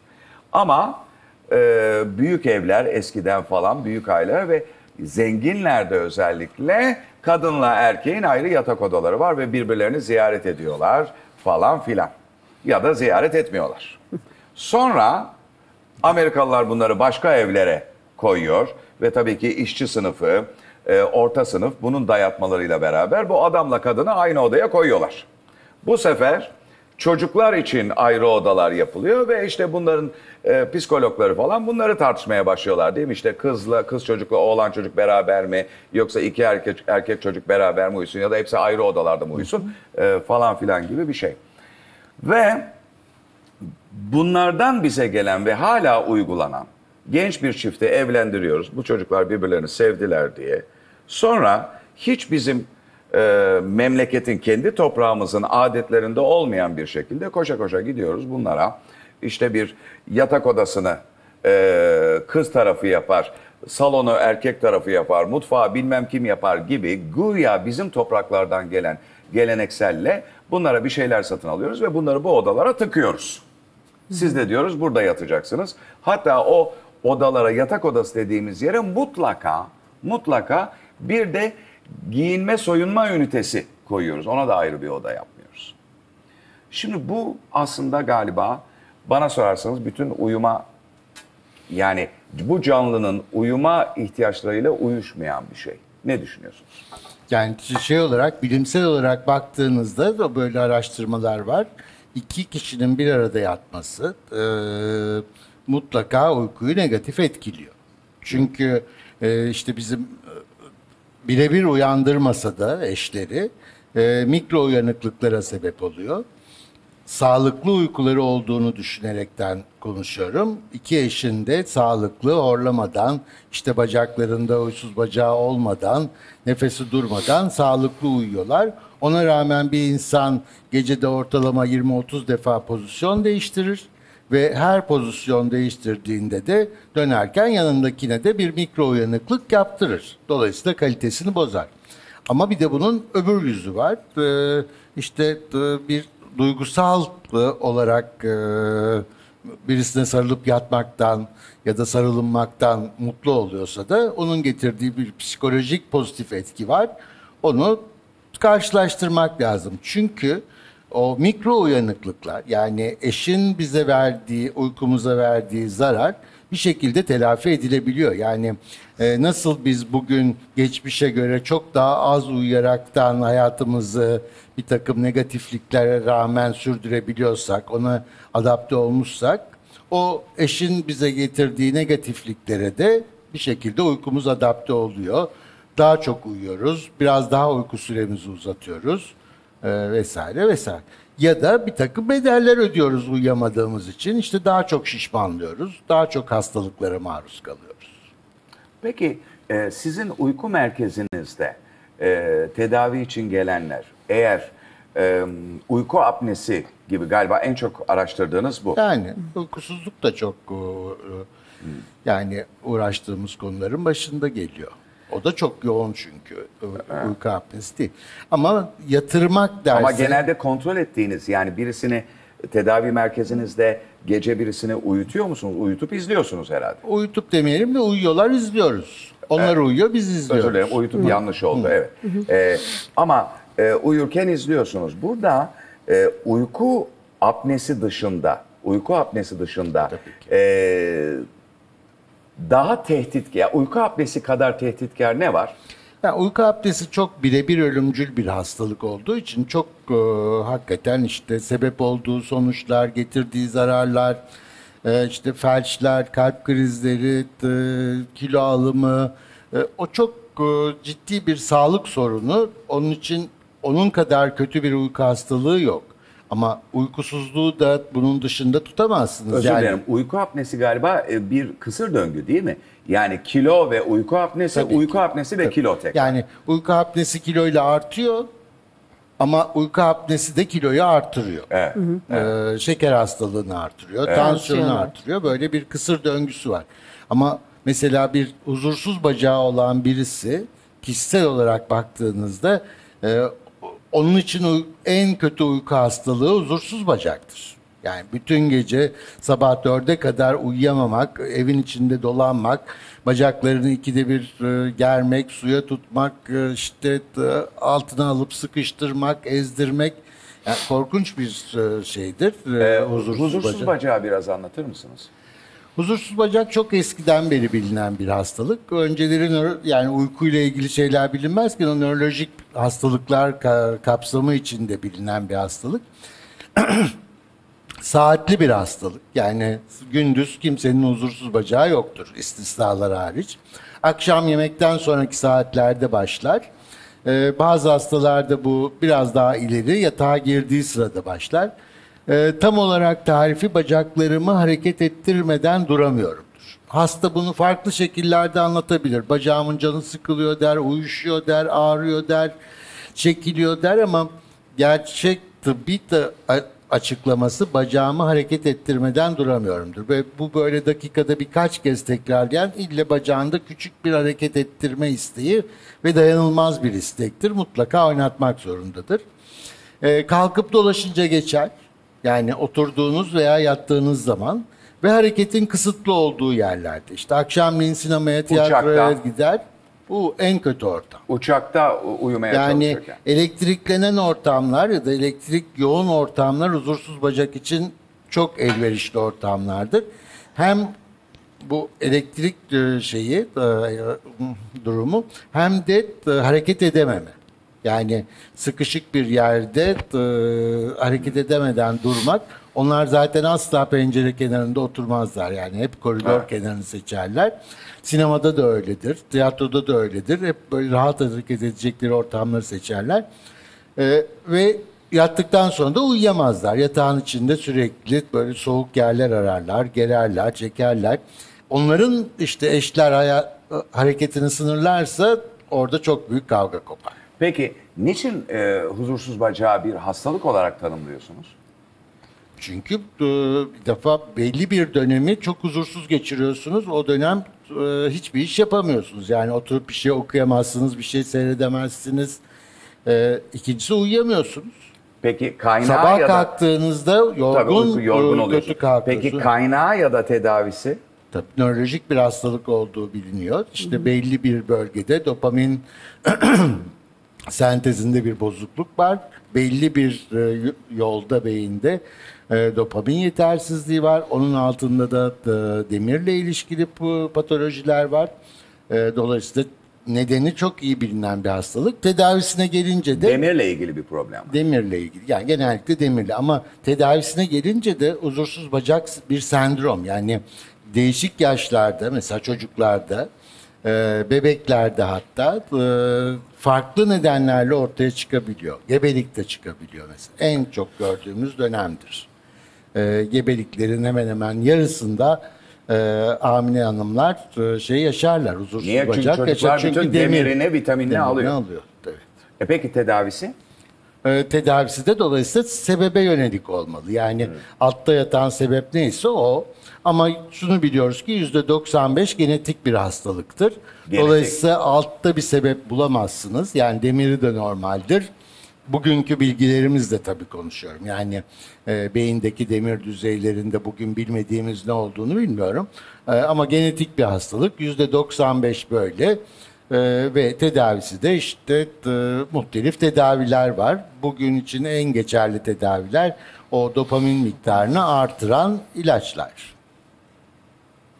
Yani bunlar işte Parkinson hastalığında kullandığımız ilaçlar ama Parkinson hastalığıyla uzaktan yakından alakası olmayan bir hastalık. Ama herhalde bacak. farklı e, farklı seviyeler var. Çünkü Tabii ben yani ben de şikayet çok- ederim genelde huzursuz bacaktan. Hele hele kapalı uçak gibi yerlerde ya da çoğunlukla ama bunu belki hani ayda 3 ya da 4 kere yaşıyorum. Her rahatsız gün ediyorsun, yaşamıyorum. Çok e, rahatsız ettiği ortamlarda da tedavi olabilirsin. Yani mesela ben de bir huzursuz bacak hastasıyım. Uçağa binerken mutlaka artı bir doz alıyorum.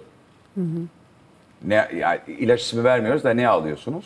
Dopamin Yani ne, şey. ne tedavi almam gerekiyorsa şimdi onu o saatte Ama düzenli olarak tedavi düzenli olarak tedavimi alıyorum. Yalnız tedaviden kasıt e, şu sadece ilaç değil mi? İlaç Evet. ama şöyle bir yanlış anlama var. E, Çok da e, rastlıyoruz buna. Çok da şikayet oluyor. Tedavi deyince e, insanlar bunu bir kutu ilaç alacak bitecek diye düşünüyor. Halbuki huzursuz bacak kronik bir hastalık. Yani ömür boyu süren bir hastalığın siz negatif yansımalarını tedavi ediyorsunuz. Hastalığın kökünü kurutmuyorsunuz. Semptom tedavisi gibi. E, semptom yandan tedavisi da. ama tedavi etmediğinizde çok vahim sonuçları çıkıyor. Yani tedavi et- etmeden. Çünkü hasta geliyordu ki ben bu ilacı alıyorum bundan kurtulmak istiyorum. Bu beni tedavi etmedi. O seni tedavi ediyor ama bu hastalık yani hipertansiyon gibi. Siz hipertansiyonunuz için, şekeriniz için ilaç alıyorsunuz. Huzursuz bacakta öyle. Onun için de sürekli almak zorundasınız ve dönem dönem de değiştirmek zorundasınız. Çünkü Ya bu zaten hastanın bundan kurtulmak istemesi galiba e, böyle bir şey var. Yani bu tıp tabii o kadar gelişmiş ve hastalar o kadar bilgisiz ki hasta tabii ki e, başvurduğu zaman diyor ki ya bende böyle bir şey çıktı. Bunu sen hemen Keselim, bitsin. şu ya da kes bitir bu gitsin. Halbuki Hayır. yaşamak kronik olarak bir hastalık zaten yani yaşamak hastalı hastalanmak demek yani yaşıyorsun. Peki Huzursuz hocam bacakta belki o, o efendim. kadar sempatik olmadığını da söylemek lazım. İşte ben eski askeri doktorum. Ee, tanımlamasında da o patofizyolojisinin tanımlanmasında da bir askeri hekimin şeyi rolü vardır. Ee, oradaki öykü şöyle. Ya bu te- hastalığı tedavi edin ya ben kendimi vuracağım demiştir bir tane alva. Öyle başlamıştır Ama bu iş. yani hakikaten o çok kadar vahim, stresli çok bir duruma stresli. gelebilir. Yani şimdi her hastalığı artık böyle spektrum olarak tanımlayınca yani çok kabul edilebilir. Sendrom bende de var ama o kadar rahatsız değilimden ben bununla yaşamaya devam edemiyorum'a kadar. O yüzden hocamın söylemeye çalıştığı şey o. Biraz da fiziksel koşullar eğer bunu agreve ediyorsa yani arttırıyorsa o zaman işte tedavinin dozu bu da biraz hasta uyumu aslına baktığınızda. Tedavinin dozunu biraz arttırıp onunla da tahammül etmeye çalışıyor. Aslında, kolay bir hastalık e, değil yani. mesela- Onda- Tabii. Ben fazlaca ayakta duran, fazlaca işte dolaşan, yani bu programda değil, bu programda oturuyorum ama e, diğer programda e, bu bununla bunun ismiyle müstesna e, uykusuzlar e, kulübü diye öbür eğlence e, programında ve bir kramplara maruz kalmaya başladım. U- Ya dedim bu huzursuz bacak. Hayır hayır bizzat uyandığım andan itibaren e, kramplar geçiriyorum ve geçmiyor bu e, kramp. Ondan sonra dedim herhalde bende çok önemli bir şey var Çünkü filan. yattığınız zaman huzursuz bacak devam ediyor. Evet. Ya uyusanız da periyodik bacak hareketi olarak Devam devam, ediyor. ediyor ve sizin bacağınız gecede 150-200 defa kasılıp gevşiyor. Hatta Kasılıp uyandırabiliyor mu huzursuz E, bacak? uzan- uyandırıyor tabii. Bazen krampla uyandırıyor, bazen uyanıyorsunuz Şimdi kramp ben bu gibi. krampları yaşayınca sonra e, bir arkadaşıma sordum. Aa dedi çok basit dedi sen zaten dedi oyuncu değil misin bunu bilmen lazım. Çünkü aynı konservatuvarlarda okuduk. Bu balet hastalığı dedi. Balet balerin hastalığı dedi. E, bu tür kramplar. E ne yapacağız? Magnezyum alacaksın ya. Bitti. Ha, Ha, işte yani bazen şimdi- tesadüfler e, şey yapıyor. Magnezyum da huzursuz bacak sendromunun etiyolojisi içinde yer alan bir eksiklik. Yani biz magnezyum eksikliğine bağlı, bazen B12 eksikliğine bağlı da huzursuz bacak sendromu görebiliyoruz. Ama orayı yine ayırmak Bir lazım. dakika Tabii, B12'den niye bahsettiniz? B12 O çünkü... da bir, o da e, huzursuz bacak yapan sebeplerden birisi. Ama B12 aslında daha e, nasıl söyleyeyim psikiyatrik bir e, efekt değil Sinir mi? sistemiyle alakalı vitamin olduğu için E, sinir zaten sistemiyle alakalı. Evet. iskelet ve iskelet kas ve sinir sistemi hastalığı Evet, aslına baktığınızda evet, bu. Yani onun fonksiyonlarını kas sistemi, patofizyolojisini yani hastalığın sebebini sinir sistemi oluşturuyor. Ama şunu da değerlendirmek lazım. Tabii bütün huzursuzlukları bacağa bağlamamak lazım. Sizin şimdi anlattığınız o komplekste hani insanın ayakta kalkıp gezmesinin bir sürü gerekçesi olabilir. Yani huzursuz olan tek şey bacaklar olmayabilir. Onu da ayırt Tabii etmek canım. lazım. Yani o şimdi balet hastalığı, balerin hastalığı dedikleri şey farklı. Orada şimdi alternatif bir kas kitlesi var. Evet. Kalsiyum eksikliği de bunu yapabilir. Magnezyum çok sık yapar tabii. bizim diyette eksik olduğu için. Ama tabii huzursuz bacak dediğimiz şey nörolojik bir hastalık. Onu da her zaman bunlarla ilişkilendirmek mümkün değil. Genelde zaten hasta size gelene kadar magnezyumu falan bir denemiş olur. Yani Ne işte ben olur, yoğurt mu evet. yemiyorum falan diye. Değil mi? Oralardan başlar. Muhtemelen baletlerde olanını doğrudan huzursuz bacak diye nitelememek gerekiyor. Hayır değil. O e, kramplarla ilgili Evet, kramplarla söyle. Evet, ilgili. evet, Hemen, Magnezyum kramp hemen yapar. Sayın Hocama soracağım. Şimdi e, siz tabii ki bir e, göğüs hastalıkları uzmanı olarak bu uyku apnesi meselesiyle de iç içesiniz değil mi? Evet, evet. Yani hocam da tabii, Tabii ki, ki, uzman tabii ama ki. size de buradan şey yapalım. Uyku apnesini size soralım. Şimdi uyku apnesi e, yaşla beraber artıyor. Yani özellikle modern toplumlarda kilo ile beraber artıyor. Yani kilo bir kere bunlarda e, predispozan dediğimiz olayı hızlandıran, olayı kolaylaştıran faktör. Ama hani bunu sistematik olarak inceleyecek olursak yani uyku apne nedir, kimlerde uyku apneyi düşünelim diye böyle bir sistemli gidecek olursak uyku apne özellikle diyelim ki eşiniz uyku esnasında horluyorsa çünkü o horlayan hastaların yaklaşık %30'unda uyku apne var. Horlayanlar. Evet. Hor- horlayanların %30'unda. Uyku apnelilerin de %70'inde horlama vardır. Yani bir kere horluyorsa bu bir. İkincisi özellikle mesela boğaz çapı artıyorsa erkeklerde işte 42 santim 43 santimin üzerine çıkmışsa Nereden anlayabilir? Yakasını yani evet yakasına bakacak. ilikleyemiyor Yakasına falan. bakacak. Kapatalım. Aynen. Bu çene düzleşmeye başlıyor. Yani bu çift gıdık dediğimiz bir gıdık oluşmaya başlıyorsa. Bunun haricinde ağzını açtığınız zaman eğer küçük dil, yukarıdan aşağı doğru sarkan bir küçük dilimiz var. Bu küçük dilin arkasını rahatlıkla göremiyorsanız, normalde baktığınız zaman biz o küçük dilin arkasını çok rahatlıkla görürüz. Eğer o orayı göremiyorsanız, buna işte tıpça adı malonpati bir endeksi dediğimiz bir endeks, ismi çok önemli değil. Ee, burayı göremiyorsanız bu insanlarda düşünebilirsiniz. Ama bizim için en önemli kriter özellikle bu hastalık biraz daha fazla erken yaşlarda erkeklerde gözüküyor. Ama ileri yaşlarda kadın erkek oranı eşitlemeye başlıyor. Dolayısıyla genelde der ki hocam ben hastam uyku esnasında uyuyordu ve uyku esnasında da nefesi kesildi. Durdu böyle bekler böyle hasta. Durur durur durur sonra diye nefes almaya başlar. Özellikle sırt üstü pozisyonlarda pozisyona bağlı olaraktan biraz daha fazla artar. Şimdi buradaki en önemli sebep şu. Yani sadece kiloya bağlamak tabii ki doğru değil. Normalde uyku apne bir kere bu da genetik bir hastalık. Niye genetik hastalık? Şundan dolayı. Bizim düşünün bir yumurtayı düşünün. Yumurtanın bir elipsoid şekli vardır değil mi? Böyle sağdan ve soldan bu elipsoidin her iki tarafından basacak olsanız zor kırarsınız. Ama şuralardan basarsanız daha kolay kırarsınız. Oysa ki uyku apneli hastalarda özellikle şu bölge yani tabii, bunu dışarıdan göremiyorsunuz. Çekilen MR'larda görüyorsunuz. Bu bölge daha yuvarlak hale geliyor. Daha yuvarlak hale geldiği zaman da çökmesi daha kolaylaşıyor. Dolayısıyla sadece kilo vererekten bundan kurtulamıyorsunuz. Yani gece içerisinde bizim yaptığımız şey şu. Gece içerisinde kaç kere nefesi kesiliyor, duruyor buna bakıyoruz. Veyahut da nefise kesile yazma öyle diyeyim yani. Nefise kesile yazmaya doğru yaklaşıyor. Ee, tıpça latincesini söylemeyeceğim. Bunlar ne yapıyor? Beyinde uyanmaya sebep oluyor. Şimdi iki çeşit uyanma var. Birisi kognitif. Yani siz uyandığınızı, tuvalete gittiğinizi hatırlarsınız. Bir de elektrofizyolojik uyanma. Şimdi elektrofizyolojik uyanma bizim için çok daha önemli. Şöyle düşünün. Bir araba düşünün. Bir manuel bir araba düşünün. Birinci vites, ikinci vites, üçüncü vites, dördüncü vites. Siz bir arabayla buradan Ankara'ya kadar birinci viteste diyelim ki vites teşkilatınızda bir bozukluk oldu. Birinci viteste gidecek olursanız ne olur o araba? Yakarsınız değil mi? Motoru hararet yaparsınız. İşte bizim uykumuz da bu. Uykumuz da bizim için önemli olan özellikle derin uykulara geçmek. Yani bizim aynen uykumuzda fiteslidir. Birinci, ikinci, üçüncü ve dördüncü fites dediğimiz REM dediğimiz bir dönem. Şimdi tam siz REM dönemine gireceğiniz esnada ya da üçüncü döneme gireceğiniz esnada ne oluyor? Nefesiniz kesiliyor. yapıyorsunuz. Ya da işte huzursuz bacağınız var. Ya da buruk diş gıcırdatmanız var. Bunlar ne yapıyor? Beyni elektrofizyolojik olaraktan uyandırıyor. Sizi birinci fitese sokuyor. Dolayısıyla sizi REM dönemine girdirmiyor. Yani bizim için en önemli şey, demin orada açıyorduk.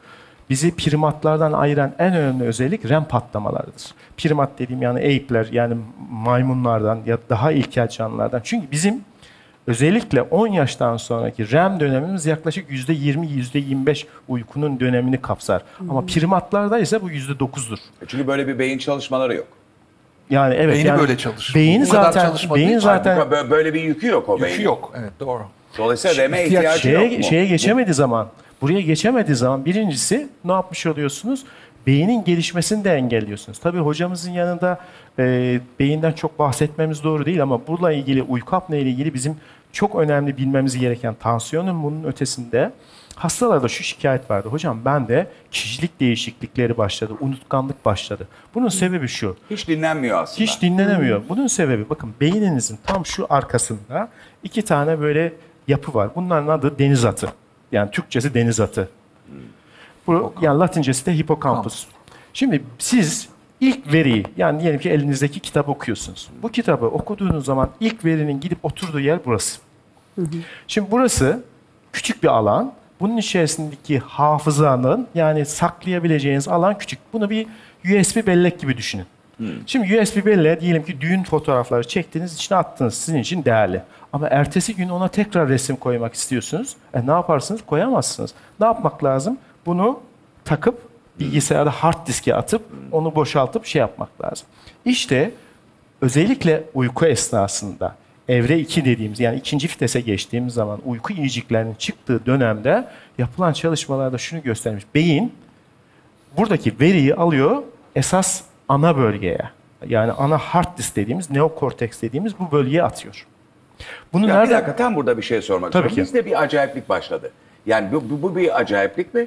Yoksa geçen bir programda da konu olmuştu. Yani biz analoguz aslında. Tabii. Mesela Tabii ben ki. elektrokimyasalım. Fakat bu acaba e, doktorumuz muhteşem örneklerle anlatıyor. Araba örneği verdiği zaman benim çok hoşuma gidiyor. Çünkü analog bir vites örneği veriyor. Ama ne zaman ki Dijital ne zaman ki dijital örneklere başlıyor. Yani çünkü bu hayatımıza bu yaşam tarzı, bu teknoloji hayatımıza o kadar girdi ki biz mesela işte diyelim ki uyumakla ilgili bir ya bir aç kapa yapalım şunu falan dediğimiz zaman yine bir dijital dünyaya o şeye gidiyoruz. Yani bir Anladım. laptopa ya da bir masa üstüne gidiyoruz. Yani biz aslında e, dijital miyiz, elektrokimyasal mıyız? Onu şöyle anlatmak lazım Okan. Şimdi Aslında bu hard disk mesela bütün örnekleri böyle vermeye başladık. Benim hakikaten sinirim bozuluyor. Belki ben hatalıydım yani. Hocam da Elektro- onu zaten bilir. Çok en doğru şey değil ama bir ifade yöntemi.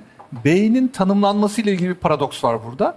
İnsanoğlu beyni hep içinde bulunduğu dönemin teknolojik metaforlarıyla tanımlamış. Çünkü elinizdeki en gelişmiş teknolojiye doğrudan benzediği için beyin. Ve zaten biz aslında teknoloji üzerinden beynin ve davranışların simülasyonunu yaptığımız için bunun örneğini şöyle vereyim size. 1950'lerde buhar makinelerinin maksimum di- teknoloji olduğu yani. dönemlerde beyni buharlı makineye benzetiyorlarmış. Bütün tanımlamaları oradan yapıyorlarmış. Mesela bizdeki feedback lafının sebebi buhar makinelerindeki geri beslemeden geliyor. Yani beyin feedbackle öğreniyor lafı aslında buharlı makinenin patlamasın diye hani feedback döngüsüyle kendini kontrol etmesi. Bugün de bizim tabii ki beyin bir bilgisayara göre çok üstün. Bilgisayarın çok lineer bir hafızası var. O yüzden bir cache belleği var bilgisayarın. Önde bir işlem yapıyorsunuz o bellekte. Arkasında da bir tane hard diski var. Oradan domainle bir şey çağırıyorsunuz.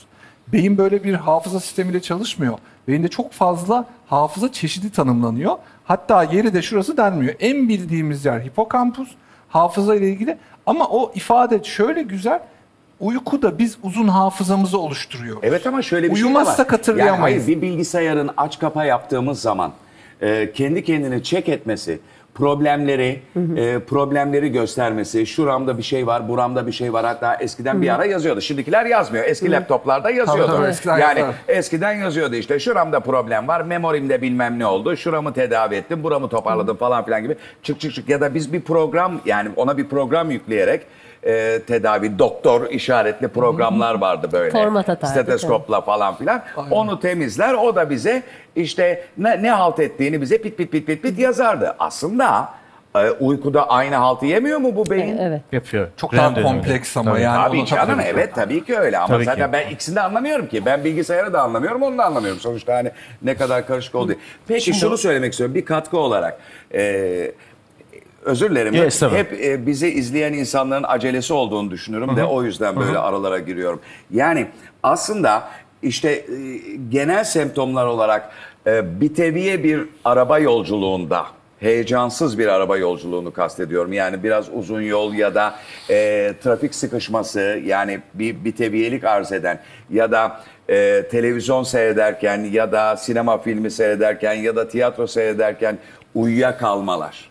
Yani e, nasıl söyleyeyim e, aktif olmayı bıraktığımız anlarda ya da yarı aktif e, bir durumdayken uyuyakalmalar da önemli semptomlar galiba Tabii değil ki, mi uyku apnesinde? Yani işte bunu anlatmaya çalışıyorum. Gece içerisinde düşünün siz 6 kere 7 kere tuvalete gittiniz. Sabah kalktığınızda nasıl hissedersiniz? Kendinizi sersem hissedersiniz. İşte beyin uyku apnede bu nefes kesilmeleriyle beraber yaklaşık gece içerisinde 100 kere 150 kere uyanıyor. Dolayısıyla ne yapmış oluyor? Uykusunu tamamlamamış oluyor. Bu prosedürü tamamlamış oluyor. Dolayısıyla ne yapıyor? Ertesi gün e, eks- e, artmış bir uykululuk meydana geliyor. Bu bizim için en önemli tabii ki tehlikelerden bir tanesi. Özellikle biliyorsunuz gençlerde en fazla e, şey e, ölüm sebebi trafik kazaları. Evet. Dolayısıyla yani kişinin uykulu hissediyor olması çok önemli. Diğer bir şey de uyku apne. Uykunun ötesinde bakın uyku apnedeki en önemli bizim için sıkıntı şu. Oksijen.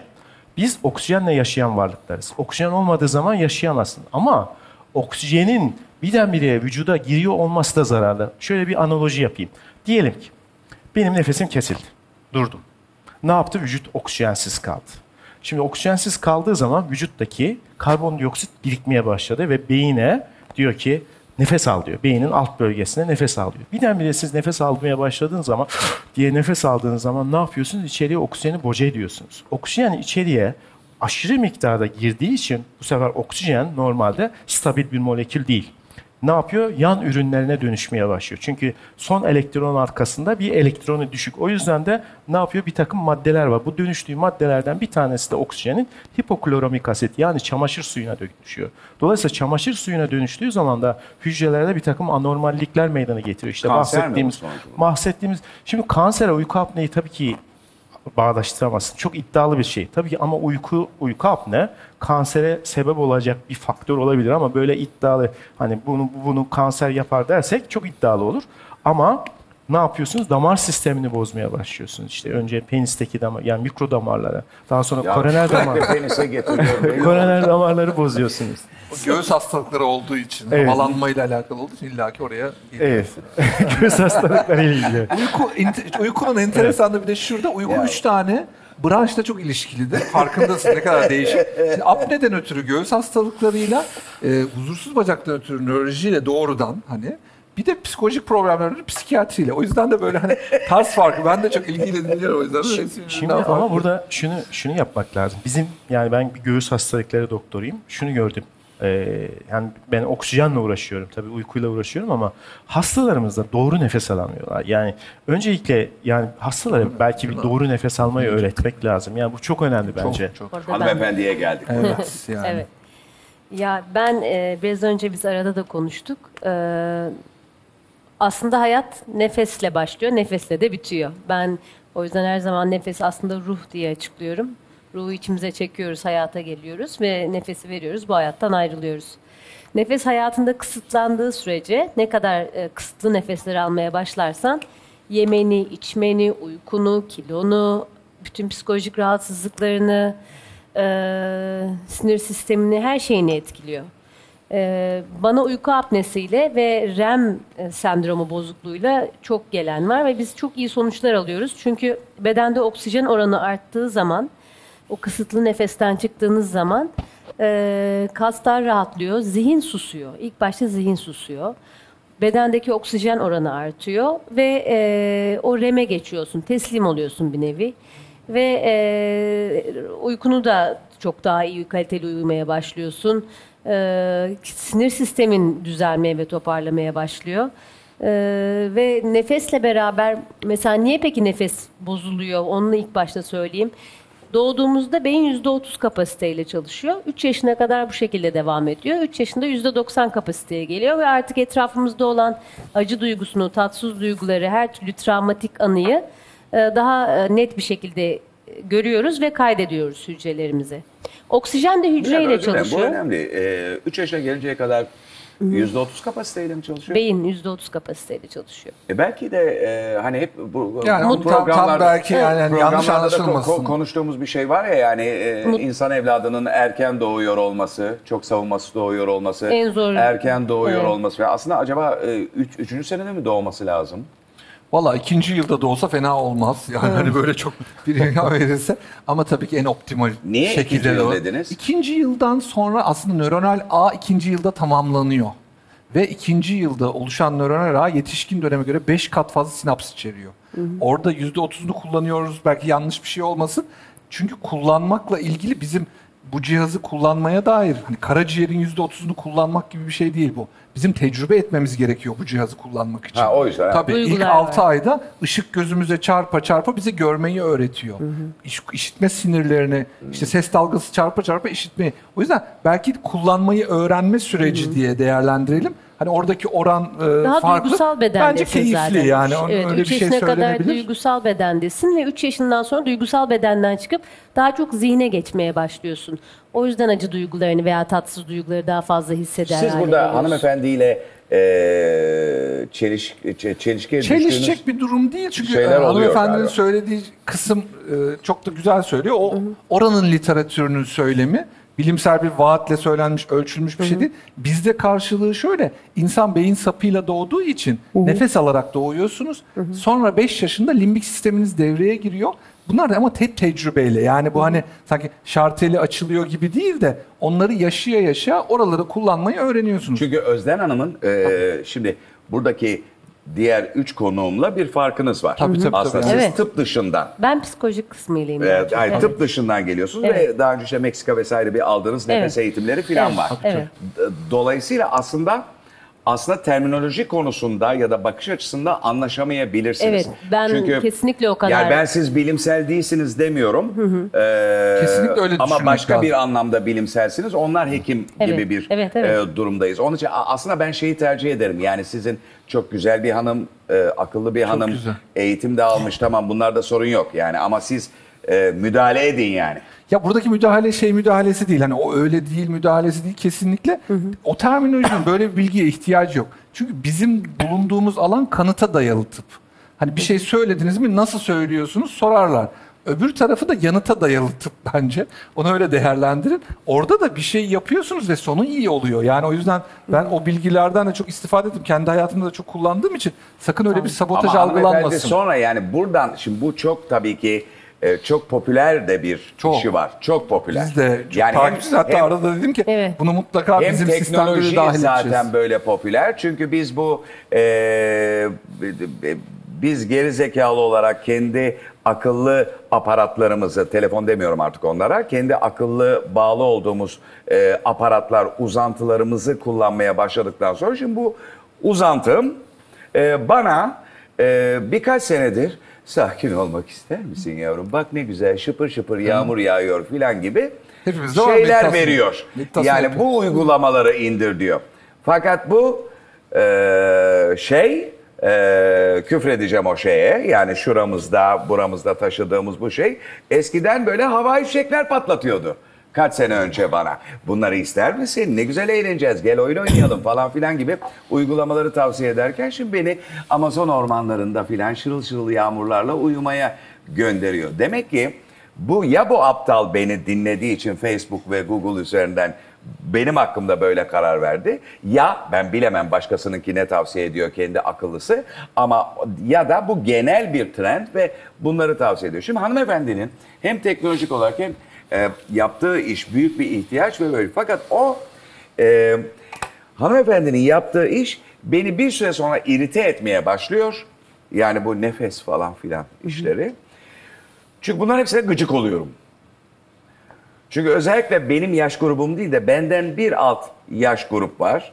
Bunlar şu sırada sürüler halinde Bodrum ve çeşitli e, kasabalarımıza göçüyorlar. E, bunlar. E, sürekli e, nefes tekniklerinden ve huzur duymaktan e, bahsediyorlar. Bir de kavun içi giyinseler tamamen e, hani bir bagvan şey kurulacak, komünotesi kurulacak orada. Bu beni delirtmeye başlıyor bir süre sonra. Bu siz ama siz öyle değilsiniz. Yok, çok şükür Sanıyorum değilim. ki değil mi? Yok. Böyle hani sabah 7'de kalkıp 7'yi 5 geçe meditasyon yapmaya başlamıyorsunuz değil Yok, mi? hayır, Ben yani- çünkü onlara geber diyorum. yani sadece 5 dakika yaşayıp sonra meditasyon çünkü diyorum ki mezarda bütün kasların yumuşacık olacak böyle ferah feza. O kadar sakinleşeceksin ki filan diyorum ama sizinki bu değil.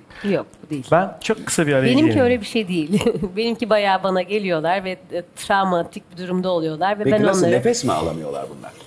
Yani nefes Aslında alamıyorum diye de meseleleri o gelebiliyor. mu? Hayır, hep Onu mu söylüyorlar Yok, yoksa siz mi kanserli onlar? de gelebiliyor. Ama siz Futbol- onların nefes alamadığını mı görüyorsunuz? Ben onları yatırıp nereye nefes almadıklarını okuyorum ilk başta. Nefesi okuyabiliyorum çünkü bunun eğitimini Nefesi alıyorum. okuyorsunuz. Evet çünkü bedende haritası dediğimiz o bedendeki duyguların yerini biliyorum. Nefesin nereye gidip gitmediği ile ilgili bilgilere sahibim. Nefesin nereye gitmiyorsa onun hayatında ne gibi, onun kendi hikayesini kendine anlatıyorum bir nevi. Aslında kendi Nefesi bir yere mi gitmesi gerekiyor? Evet nefesin. Ama bu mecazi mi? Yok hayır mecazi değil. Bu e, fizyolojik mi? Evet fizyolojik. Öyle mi? Ee, Nefesin. Bak, yapmayın. tam bir şey kastettiğim söyleyeceğim. şeyi Yani ifade öyle ederseniz- yapıyorsunuz. Evet nefesin. Çünkü başka başka disiplinler bunlar. Evet. Evet, yani, Yani böyle- birisi şimdi diyorsa ki nefes oraya gitmiyor, oraya nefes falan gitmiyor fizyolojik olarak. bakacağız gidiyor mu bence bir bence bir tanımlasın ama sen de. şimdi Tam özür anlatmak dilerim. istediğin şeyi Yok yok hakkını ben bir yemeyelim. anlatayım mı? Hayır bir özür dilerim Tamam. bir dakika. Yani ben şuna inanıyorum. Mesela bizim e, konservatuvarda aslında bale bölümü Yok onlarla hiçbir alakası Özür- yok ama. Hayır ben başka bir örnek veriyorum. Aslında bale bölümü öğretmeni olduğu halde çok değerli bir hocadır. Ve özellikle bize de tiyatro bölümüne de derse geldiği zaman bize yaptırdıkları egzersizler ya da sahnede karşılaştığımız şeylerden dolayı çeşitli kas ağrılarımız olurdu. Bu tabii bizde tiyatroculardan çok daha fazla dans edenlerde modern ya da klasik balede olur. Dolayısıyla mesela ben de bir ağrı çektiğim zaman beni güzel bir rahat bir şekilde e, oturtturup ondan sonra işte mesela diyelim ki baldırımda ya da bacağımda bir ağrı var. Onu onu sevmem gerektiğini onu sevmem gerektiğini oradaki meseleyi çok iyi anlamam gerek. Çünkü şey çok doğruydu tavrı. Ben, bana fizyolojik ya da tırnak içerisinde tıbbi anlamda bilimsel bir şeyden söz etmiyordu. Ama benim o ağrıdan yani şu vaziyette ondan kurtulmaya çalışmaktansa şu vaziyette onu kucaklamamı, almamı, e, onunla ilgilenmemi ve ona iyileşeceğini söylememi. Şimdi burada başka bir, bu terapik bir şey. Terapi, fizyolojik terapi olabilir ya da düşünsel, inançsal bir terapi de olabilir ve o da buraya iyi gelebilir. Anlatabiliyor muyum ne demek Evet, istediğimi? evet. Yoksa ben e, kasım ağrıyor, sev, seviyorum, geçti diye bir şeyden söz etmiyoruz. Yani bu aslında fizyolojik değil. Ama Ama, o da- ben bunu da bilimsel buluyorum. Anlatabildim mi? Benimki öyle O de da değil bilimsel ama. O da değil, Evet, peki. değil. O da bilimsel çünkü o hala bizim tarafta kalıyor. Onun çalışmaları da var.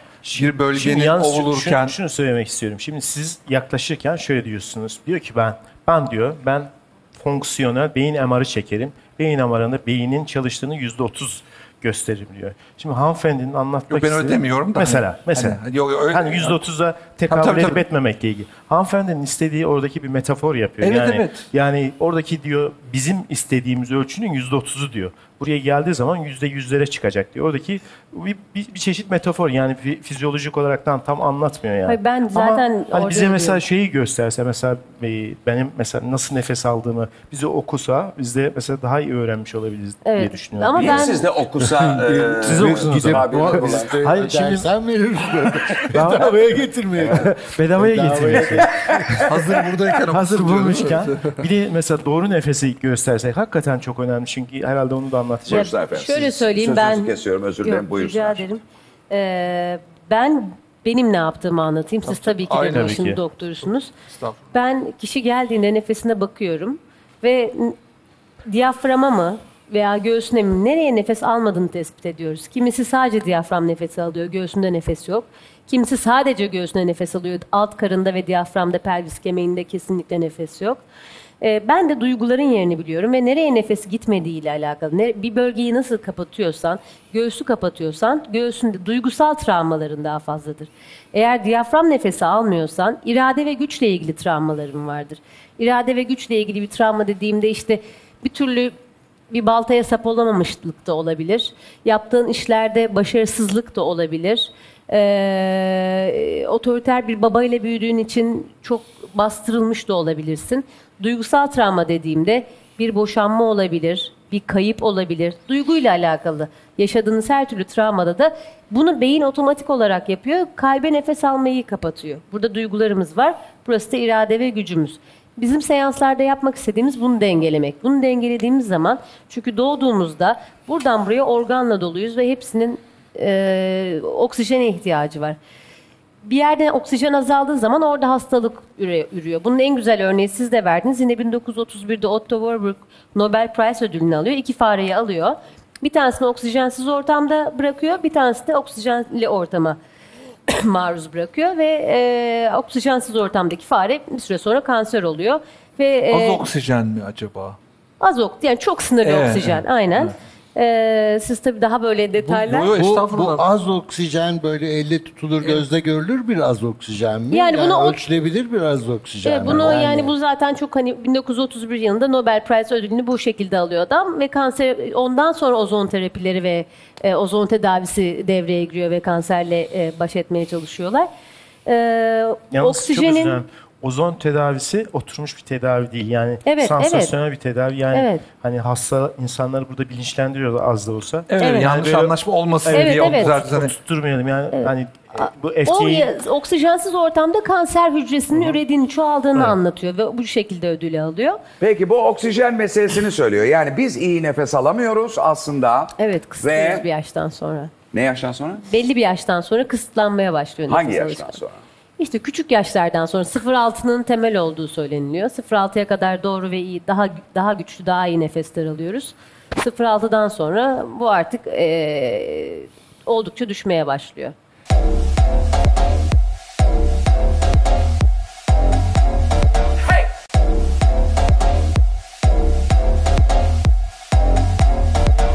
Peki e, tabii ki diyafram nefesini e, öğretiyor musunuz? Öğretiyorum tabii. Diyafram değil sadece. Nereye nefes almıyorsa oraya açıyorum.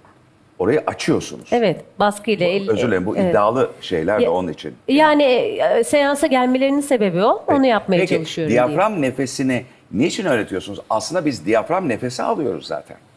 Diyafram çok iyi diyafram nefesleri alarak dünyaya geliyoruz. Doğru Evet. söylüyorsunuz. Sonradan işte bu yeteneğimizi yani çok iyi yaptığımız şeyi kaybetmeye başlıyoruz. Çünkü şöyle e, aslında bu diyafram nefesi tekniği, nefes teknikleri filan Evet. meselesi tabii çok e, konuşuluyor. Hatta hatta benim kaç tane oyuncu arkadaşım var.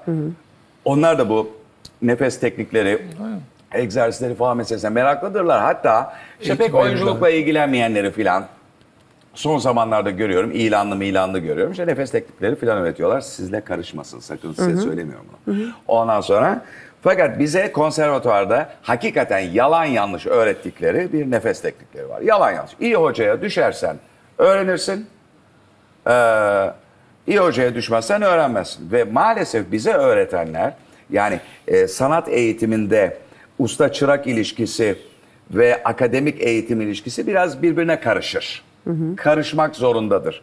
Yani ikisinin bir arada olması gerekir. Çünkü hem usta çırak yani zanaatımsı e, oyunculukla ilgili bu hem operada var e, hem e, tiyatroda var. var. E, bir zanaat kısmı var, mühendislik kısmı var, bir de sanat kısmı yani kreativite vesaire kısmı var. Şimdi bu kısımda birbirine karışıyor. Ben hiçbir zaman konservatuvarda çok da iyi bir eğitmen döneminden geçtiğim halde çok mühim hocalar hayattayken filan okumuş olduğum halde onların da diğer hocalardan öğrendikleri şeyi bana öğretmelerini gördüm, yaşadım. Yani aslında bana bu işi öğreten hoca gidip bu konuda akademik bir eğitim falan görmemişti. Çünkü bizzat zaten e, drama hocasıydı ve bana nefes teknikleri konusunda kendisi gördüğü ya da sonradan edindiği bir takım şeyleri anlatıyordu. Doğrudur. Fakat bizde çalıştı. Ne kadar çalıştı bilmiyorum. Gidip bu konuda akademik bir eğitim görmeliydik. Belki siz o zaman genç ya da yaşıyor olmalıydınız yani. Siz Olabilir. benden küçüksünüz.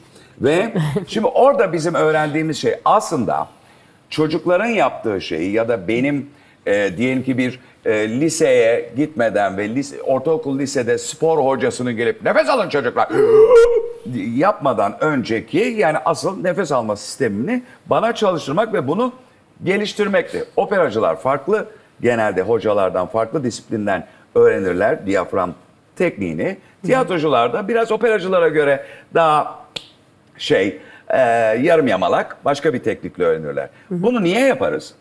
Bunu niye yaparız? Zaten çocukken aldığımız nefesi biraz daha alabilip bunu zor metinlerle zor mesela Shakespeare e, metinleriyle e, eşleştirebilmek için yaparız.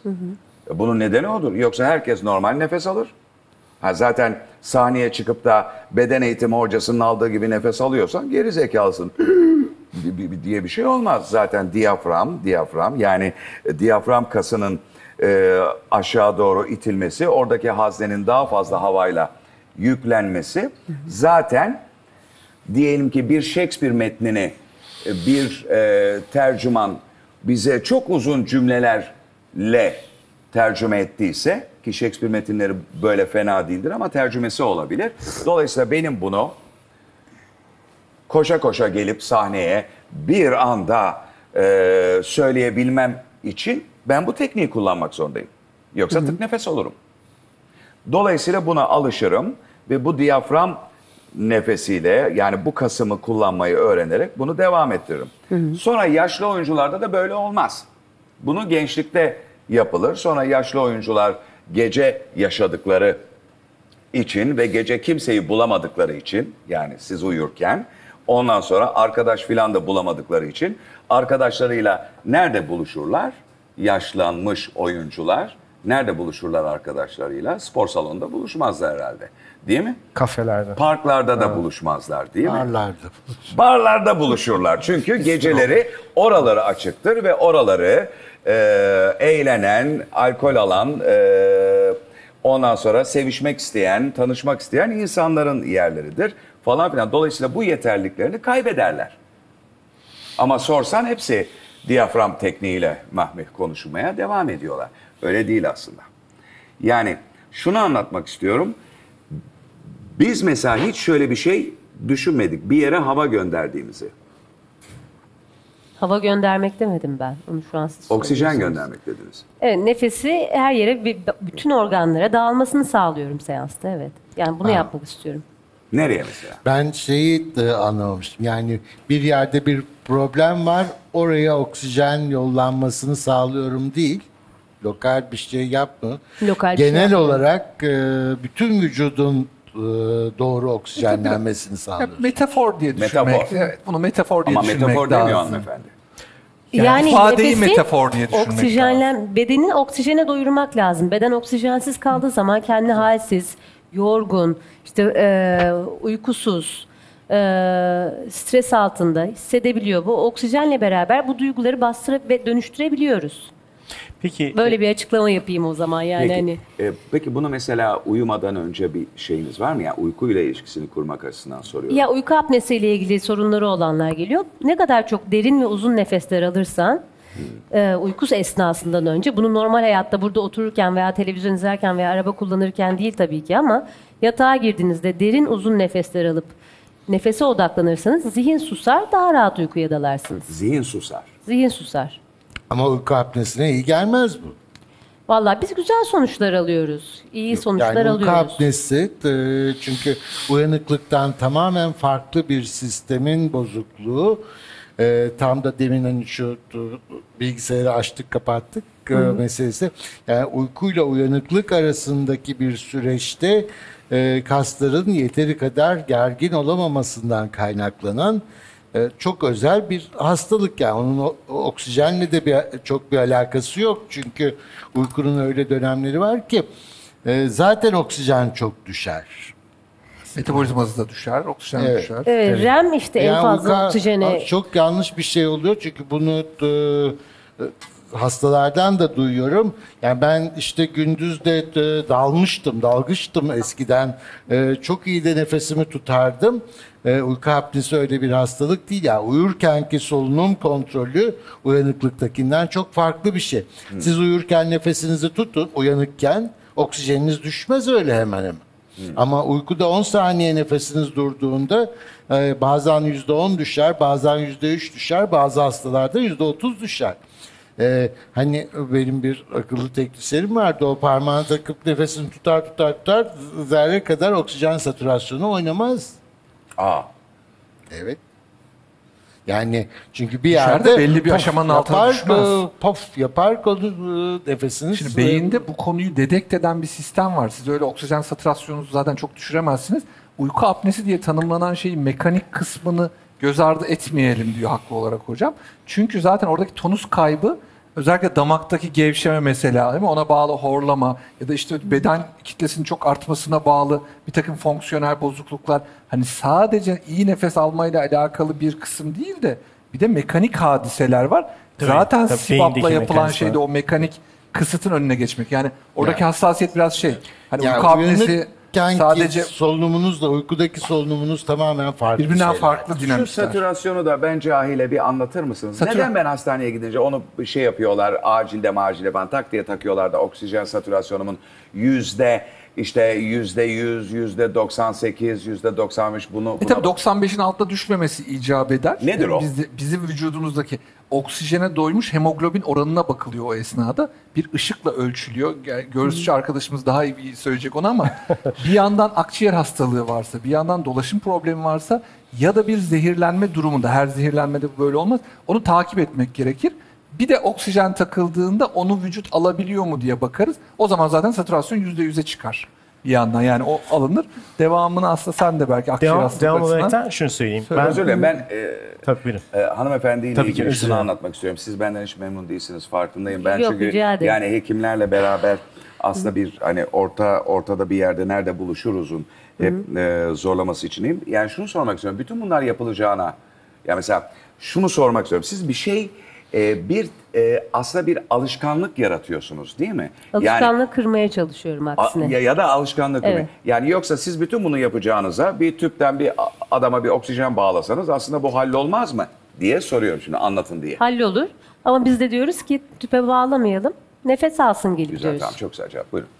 Şimdi e, sadece bir tek tarafa katılmıyorum ama çok güzel e, yani nefesin düzenlenmesi çok önemli ama ya kız güzel olduğu için Ya bir de yakın ve bana- yana- yakın oturuyor ya. Hepiniz Yani e, yakın oturduğu yelkenleri için- indirdiniz. Ya Ya- ben de bunu anlamıyorum. sadece şu, şu, Ben yaşlı bir adam olduğum için Herkes yelkenleri çok güzel, çok güzel anlatıyor.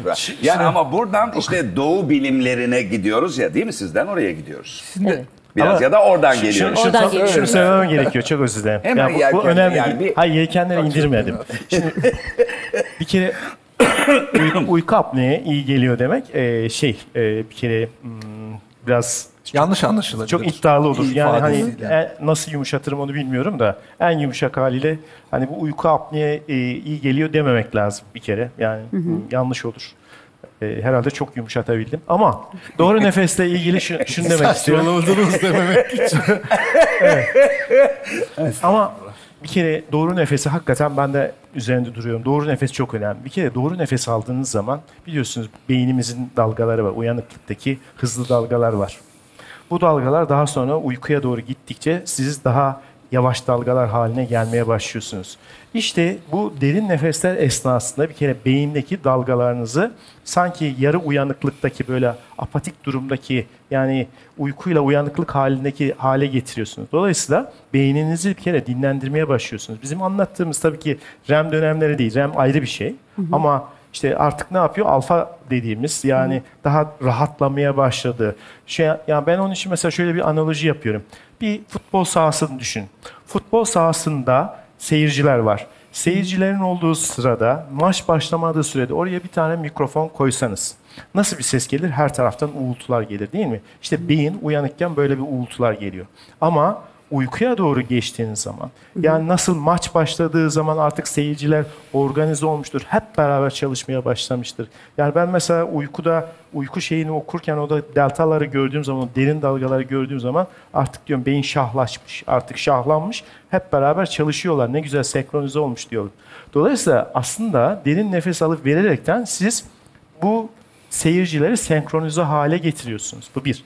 İkincisi eee akciğerde bir takım maddeler var. Yani ismini çok söylemek istemiyorum. Burada geçmesin ismi. Eee, sonra bizi polisler götürmesinler. Eee, şey, bu madde Şimdi nasıl merak ettirdin ama. Herkes ama ona- ismini ismini e, tıbbi olarak geçeyim. Dimetiltriptamin dediğimiz bir Evet, madde var. triptamin. Ee, bu madde e, özellikle böyle altıncı boyutla ilgilenenler için söylüyorum. Ee, beyindeki altıncı hissi geliştirdiğini yani işte böyle e, başka evrenlere doğru kaydığını söyledikleri bir hormon ama insanlar da şunu yapıyor mutluluğa sebep oluyor.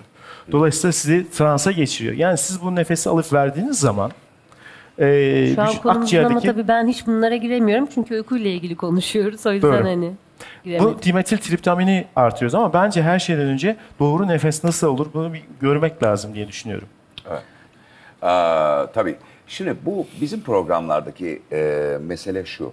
Aslında güzel bir hanım geldiği zaman ve diğer konuklarda erkek olduğu zaman bizim seyircimiz zeki ve eğitimli bir seyirci olduğu için sürekli e, bana ve diğer adamlara bakıp bunlar cinsel ayrımcılık yapıyorlar mı diye e, işte seyrediyor bizi. Ben yaparım. Ne pozitif yapsak, ayrımcılık ne yaparım. yapsak ben, ben de pozitif Ben ayrımcılık de yaparım. yapıyorum. Kız babası olarak. Evet ben de kız babasıyım ben de yapıyorum falan. Şimdi birazdan bitireceğiz. Bazı şeyleri revize edelim istiyorum elimdeki notlardan. İngiltere'de uyku düzensizliği sebebiyle hastaneye çözüm aramaya gelen 14 yaş ve altı gençlerin sayısı son 10 yılda 3'e katlanmış. Bugün tüm dünya nüfusunda %10 oranında insomnia, %25 oranında ise problemli uykunun var olduğu söyleniyor. Bir yatak firmasının 2016 yılında yaptırdığı araştırmaya göre uyku denince Türkiye ne anlıyor? Ege dinlenmek.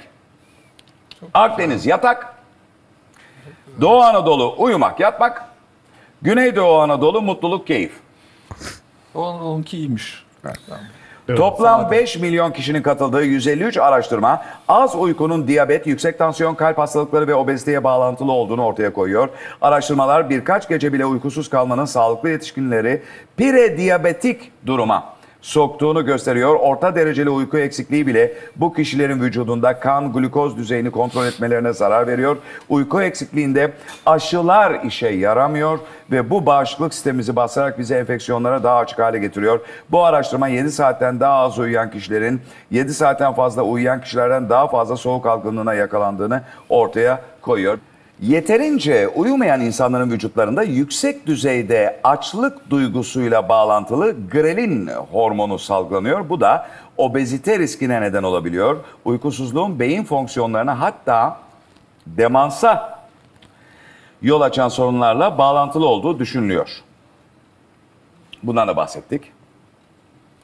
McKinsey 2017 yılında oluşturduğu uyku raporuna göre nedense McKinsey böyle bir şey yapmış. Ee, sadece Amerika'da uykuyla bağlantılı sektörlerin hacmi 40 yo, yo, doğru iyi ki McKinsey yapmış. Ee, 40 milyon dolar ve tahmini müşteri sayısı 4 milyon. Uykuyla ilgili sektörlerin oluşturduğu pazarın her yıl en az %8'lik bir ivme ile büyümesi öngörülüyor. Yani kim buraya yatırım yapıyorsa çok doğru yapıyor. Kazanacak. Teknolojik ya da mesleki olarak. Verim artışı da getirdiği için o konuda Evet. şirketlerin tedbir almasını hep öneriyoruz. Evet. Alanın 7 ülkeden 7 bin kişiyle yaptığı araştırma düşünülenden çok daha fazla insanın gece cep telefonlarına sarılarak uyuduğunu ortaya koymuş. 2005 y- 2015 yılına ait bu araştırma Çin'de oranın %70, Hindistan'da ise %74'e kadar yükseldiğini gösteriyor. Cep telefonlarına Zaten e, çocuklara baktığınız zaman da en geç yatan çocuklar yani dünya ortalamasında Hong Kong bir numaradır. Saat 9.30'dur onların yatma ortalaması. İki numarada da Hindistanlılar vardır. Yani en geç çocuklar orada yatarlar. Teknolojiye bağlılıkla Evet. ilgili. Bu Yani. ortalaması tabii yani. Ortalama yani yani Çocuklar- y- yeni çıkan bir yayından bahsediyorum. Evet yani bu cep Gelirken telefonunun kaybettirdikleri demek Tabii. lazım buna. Power napping kavramı gün içinde enerjiyi yükseltmek için kısa bir şekerleme. 1995 yılında NASA tarafından 747 uzun uçuş pilotu üzerinde yapılan bir çalışma. Gün içinde yapılan ortalama 25,8 dakikalık bir şekerlemenin pilotların dikkat seviyelerini ve performanslarını %16 ile %34 arasında değişen derecelerde arttırdığını ortaya koymuş. Yalnız burada bir şey gireceğim. O yayını iyi biliyorum. Ee, bu power napping o pilotlarda yapılan çalışma pilotların en büyük sıkıntısı uzun süre uçarlar. Uçtuğu zaman en e, yorgun olarak gelir. En fazla sıkıntıya girdikleri dönem tam inerkendir. Çünkü 7 saat 8 saat uçmuş. Siz eğer power napping'i uykunuz başladı yani şekerlemeyi daha doğrusu e, şekerlemeyi eğer uykunuz bastırdığı zaman yaparsanız hiçbir faydasının olmadığını gösterdi o yayın. Uyku henüz başlamadan önce, sizin üzerinize uyku çökmeden önce bu dediğiniz şekerlemenin yapılması gerekiyor. Oradaki 25 dakikadaki sürenin öyle olmasının sebebi de sizi birinci ve ikinci viteste tutup e, reme sokturmadan orada bitirmeye çalışıyorlar ki agonik yani şey hmm, çok e, ne denir ona baygın şekilde uyanmayasınız diye daha erken yüzeyel fazlarda uyandırın diye Bu aslında çalışma. uzun yolda Yani- araba kullanan bir insan için de geçerli olabilir. Yani- Mesela İstanbul'dan basıp Bodrum'a giden bir adam için de geçerli Tabii. olabilir mi? Aynı şey bir benzincide Tabii. falan E, kenar Pa- çekip. bu power napping öyle ya periyodik kullanılması gereken bir şey. Bu iş dünyasında çok tanımlı. Pe- Pek çok şirketin şu anda gün içerisinde uyuma odaları, uyuma yerleri var. Siesta Hatta yani. şeyde yani uzak doğuda öyle yer ayıramayanların yastıkları yanında oluyor. Herkes masasının üzerinde bir 40 dakikaya yakın uyuyor. 40 dakika. 40 dakikaya Burada yakın. 25 noktası. 25 nokta o ortalaması. O ortalama Mesela Boston'da ben Boston'dayken Red, Ba- e, Red Sox'ların şeyi var. Yani maça çıkmadan önce e, yatmaları gerekiyor. Yani koç diyor ki burada mutlaka uyuyacaksınız diye. Yatma odaları yapmışlar. Ben onların bir ara resmini çekmiştim Tabii inşallah. Her saatte de uyu yapılmaz power nap. Tabii. Çünkü bizim uykuya eğilimli saatlerimiz vardır. Bir de uyku için yasak saatler vardır. Yasak? O, yani uykunun zor olduğu, uyanıklığa daha eğilimli olduğumuz saatler. bir de uykuya daha eğilimli olduğumuz saatler var. Uykuya eğilimli saatlerde yapmak lazım ki çabuk dalıp çabuk uyanasın ve etkisini görebilirsiniz. Ben kendi hayatımda mesela şöyle söyleyeyim. Bugün eee, bu programı çekiyorum. Sonra bir radyo programı var. Sonra da gece eee Uykusuzlar Kulübü'nü eee, çekeceğim. Yani eee, benim bugün 9 saatlik bir yayın teslim etme eee, mecburiyetim var. 9 saatlik bir yayın. Bu 9 saatlik sadece teslim edilen yayın. Bir de bunun etrafı var. Dur kalkı var, bilmem nesi var filan. Mesela bunun arasında bir 15 dakika uyumak istiyorum. Uyumak bana iyi geliyor. Ama hayatımda bir şeyi izledim. Bunu daha kiloluyken daha çok istiyorum. Ee, kilo verdikçe buna ihtiyacım azalıyor. Ee, ki öyle bir şey oldu. Bir e, 10 kiloluk bir fark var hayatımda. Ve bu sanıyorum ki e, şeyle ne Solunumla- dengesi diyoruz buna? Solunumla da ilgili olabilir. Solunumla da hayır e, şeyle de ilgili. Ne Oksijen, oksijen dengesi. Hayır hayır ilgili. şekerle ilgili olarak. Ha. Vücut e, şey şeker direnci ne Ha, direnci? Leptin. Leptin Evet. direnci oluşuyor yani Evet. E, Bu dirençle ilgili olarak mesela buna ihtiyacım azalıyor aslında. Ama mesela bunu yapabiliyorum.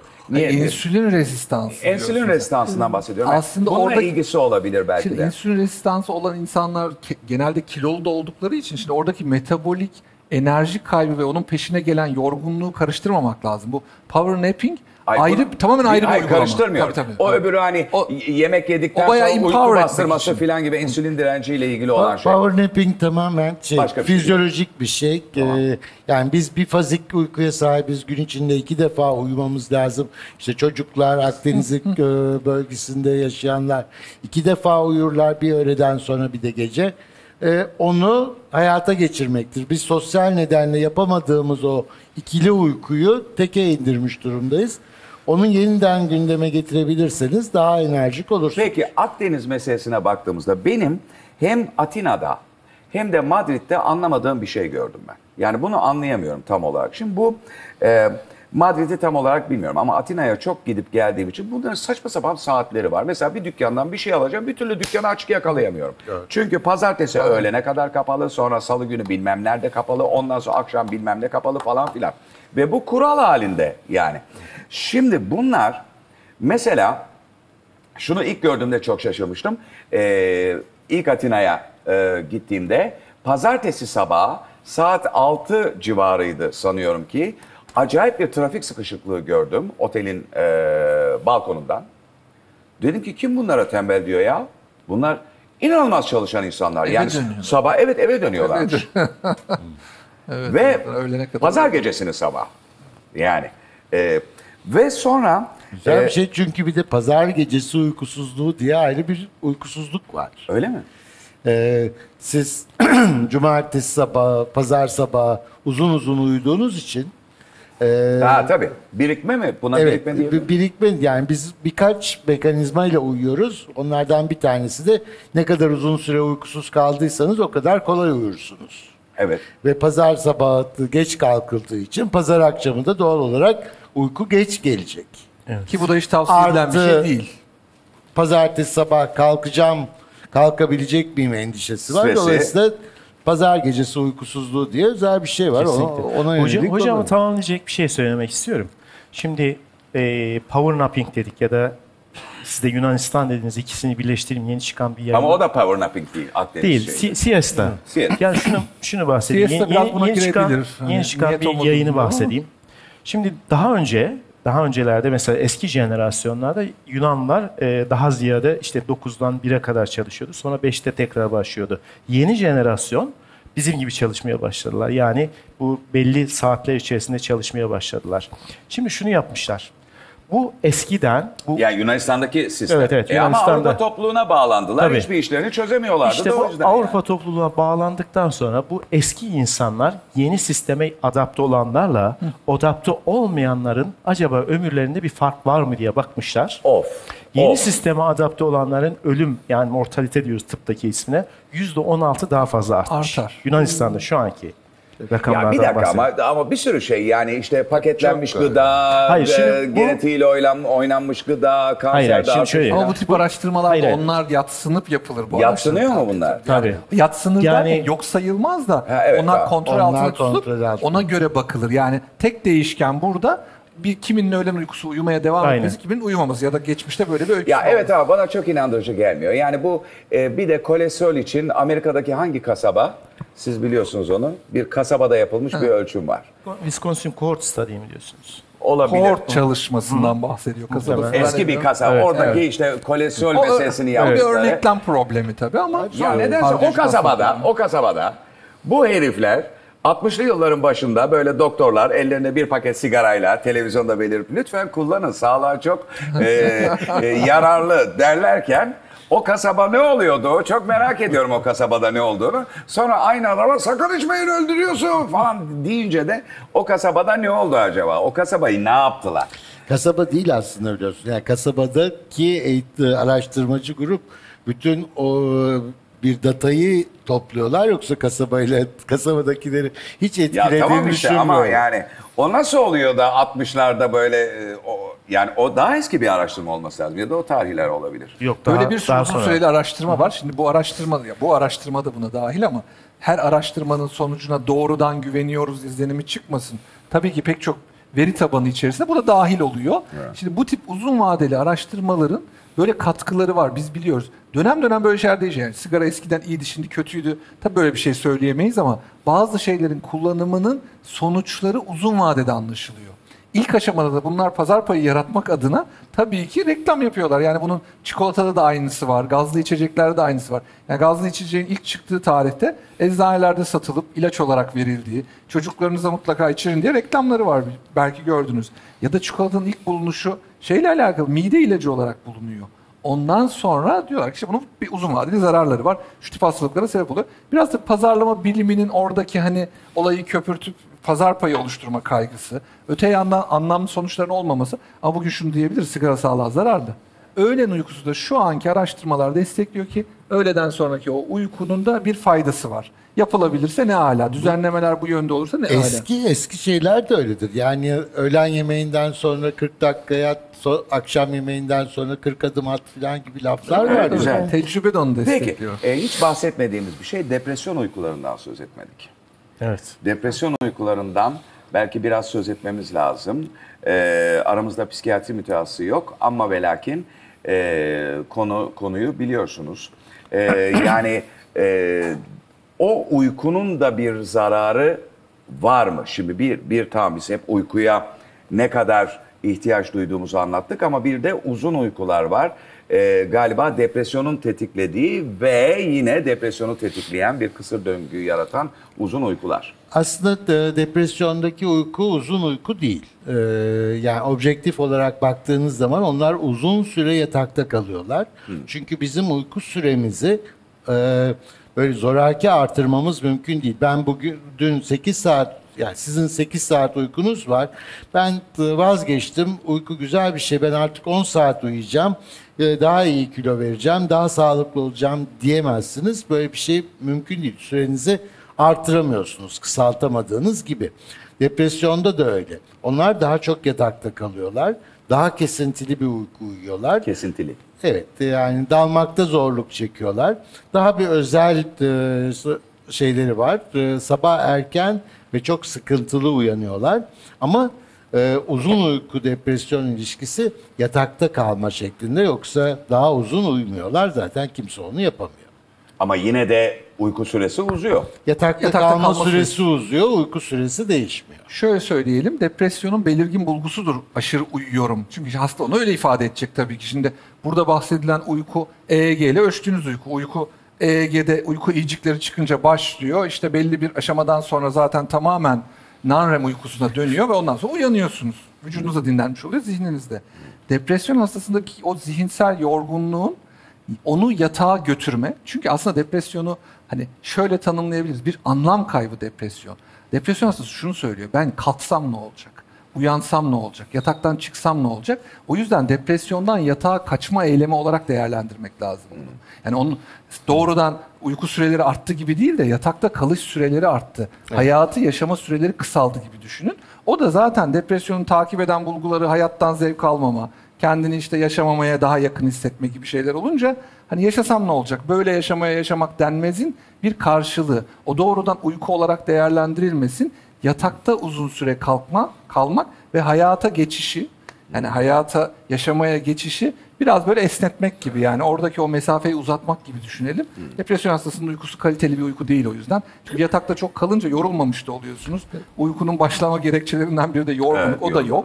O yüzden de uykuya Tabii. geçişte Yani zor. bir de e, tabii depresyon uyku ilişkisinde uyku apnesinin yerini de unutmamak lazım. E, uyku apne sendromlu hastalar da e, çok güzel depresyon kliniği gösterirler. İşte unutkandırlar, istekleri yoktur, yorgundurlar. E, onu da ikarte etmek lazım ya da depresyonla karşı karşıya geldiğimizde hele de çok uyuyorsa uyku apnesinin bir sonucu olmamasını göstermek lazım. Ona ikarte etmek lazım. Bir de belki şeyi de ilave edelim hocam müsaadenizle. Depresyonla depresif olmak arasındaki farkı da söyleyelim. Yani şimdi kuru öyle hani ben de depresifim, bende depresyon var gibi bir şey değil de majör depresif e, hastalar çok zor hastalardır. E, tabii ki. Onlara psikiyatrik olarak tanı konması da öyle kolay değil. Bir sürü şeyin ekart edilmesi lazım. Çünkü başlı başına uykusuzluk ve onu tetikleyen şeyler de depresif bulgular ortaya koyabilir. Ama majör depresyonizm artık o hastayı yataktan çıkaramazsınız. İşine gitmek istemez, hayattan keyif almaz. Bir sürü fonksiyonel kısımdan muaf olur. Belki o tarafında vurgularsak hani bu depresif olma, uyuyamama onlar birbirinden biraz ayrılsın. Şimdi bizim bir hastamız oldu. Ee, hocamızın bahsettiği depresif bir hastaydı. Sonra baktık hastada ağır uyku apne var. Çok, tabii. uyku apnesini düzelttikten sonra depresyon da düzeldi. Bunun sebebi şu. Çok sık. Normalde uyku esnasında uykuya geçtiğiniz zaman melatonin salgılanıyor. Şimdi melatonin yani normalde triptofandan gelir. Yani triptofan Aynen. yıkılır, melatonin ve serotonine Sonra dönüşür. serotonin. Şimdi melatonin de yıkılıp ya- şey yaptığı en son oluştuğu ürün serotonindir. Şimdi bu hastalarda melatonin salgılanmadığı için bu sefer serotonin de düşmeye başlıyor. Yani bir kısır döngü içerisine giriyor. Dolayısıyla hasta ne yapıyor? Depresif ataklara giriyor. Yani biliyorsunuz gençlerdeki yani Amerika Birleşik Devletleri rakamını veriyorum. İkinci ölüm sebebi suisitlerdir. Yani intiharlardır. Bundaki en büyük sebep de uyku düzensizlikleridir. Yani uyku düzensizlikleri serotoninin ve melatoninin azalmasına bağlı olaraktan gelişiyor. Dolayısıyla hocamızın bahsettiği gibi hastanın uyku apnesini düzeltirsek hastayı depresyondan da çıkartabiliriz. Ama burada bir enteresan bir şey daha var yalnız. Mesela depresif hastaların hepsinde faydalı değil ama bir %10, %20'sinde uyku kısıtlaması vardır. Ee, mesela hastanın uykusunu kısıtlarsınız. e, depresif durumdan o an için biraz da olsa yani majör depresyonlar için konuşmuyorum ama depresif durumdan daha kolay çıkarlar. Evet, yani herkes için değil. depresif- Yani halle- uykusuzluğun eksite edici bir e, Evet. tarafı vardır. Yani siz birkaç gün uy- yetersiz uyuduysanız bir yandan yorgunsunuzdur ama bir yandan da biraz çılgınlık yapabilirsiniz. Öfori yapar. Öfori yapar. Evet. Ee, devam edeceğim. Ortosomnia diye bizim ilk program başına bahsettiğimiz e, böyle bir şey çıkmış. Evet. Ee, sağlıklı uykuya takıntılı hale gelerek aslında sağlıksız uyumak. Bu kavram Rush, doğru mu söylüyorum bilmiyorum, Üniversitesi Tıp Fakültesi ve Şeyde, Northwestern Üniversitesi Feinberg Tıp Fakültesi araştırmacılar tarafından 2017 yılında icat edilmiş. Evet. Maalesef yani. Rush uykusuzluklar, pardon. Buyurun hocam. Buyurun. Buyurun hocam. Uykusuzlukların çok büyük bir bölümünü bu oluşturmaya başlıyor. Ee, psikofizyolojik uykusuzluk dediğimiz yani e, uyumaya çalışmak, uyumak için özel efor harcamak. Ee, bu işte internet, sağlık programları, hani yeterli uyumak lazım, çok uyumak lazım. İnsanları gereğinden fazla uyku konusunda hassaslaştırıyor. Ee, tabii ki çok doğru. Sağlıklı insanlar için daha iyi uykunun şartlarını aramak lazım. Ama uyku bir kez bozuldu mu da artık o uykuyla ilgili hassasiyeti kırmaya yönelik e, o psikolojiyi gidermeye yönelik önlemler almak lazım. Daha çok e, işte obsesif kompulsif bozukluk dediğimiz grupta olan bir şey bu ve uy- uyuyamayacağım korkusu hem gündüz hem gecelerini berbat ediyor. Tabii. Bu hocam Chicago'da e, Rush Üniversitesi'nde Kurt Weigert diye bir kadının çalışması şeyi gösteriyor. Yani e, insanlar artık o kadar titizlenmiş ki yani her şeyde mükemmeliyet arıyorsunuz. Yani e, maddeye çok bağlı olduğunuz için madde yok olduğu zaman siz de yok oluyorsunuz diyorsunuz. Yani şu an insanlarda ölmeme duygusu başladı. Yani ben ölmeyeyim artık sağlıklı olayım. Bakıyorsunuz güzellik enstitüleri acayip gelişmiş vaziyette. Asla yaşlanmayayım, asla ölmeyeyim diye düşünüyorlar.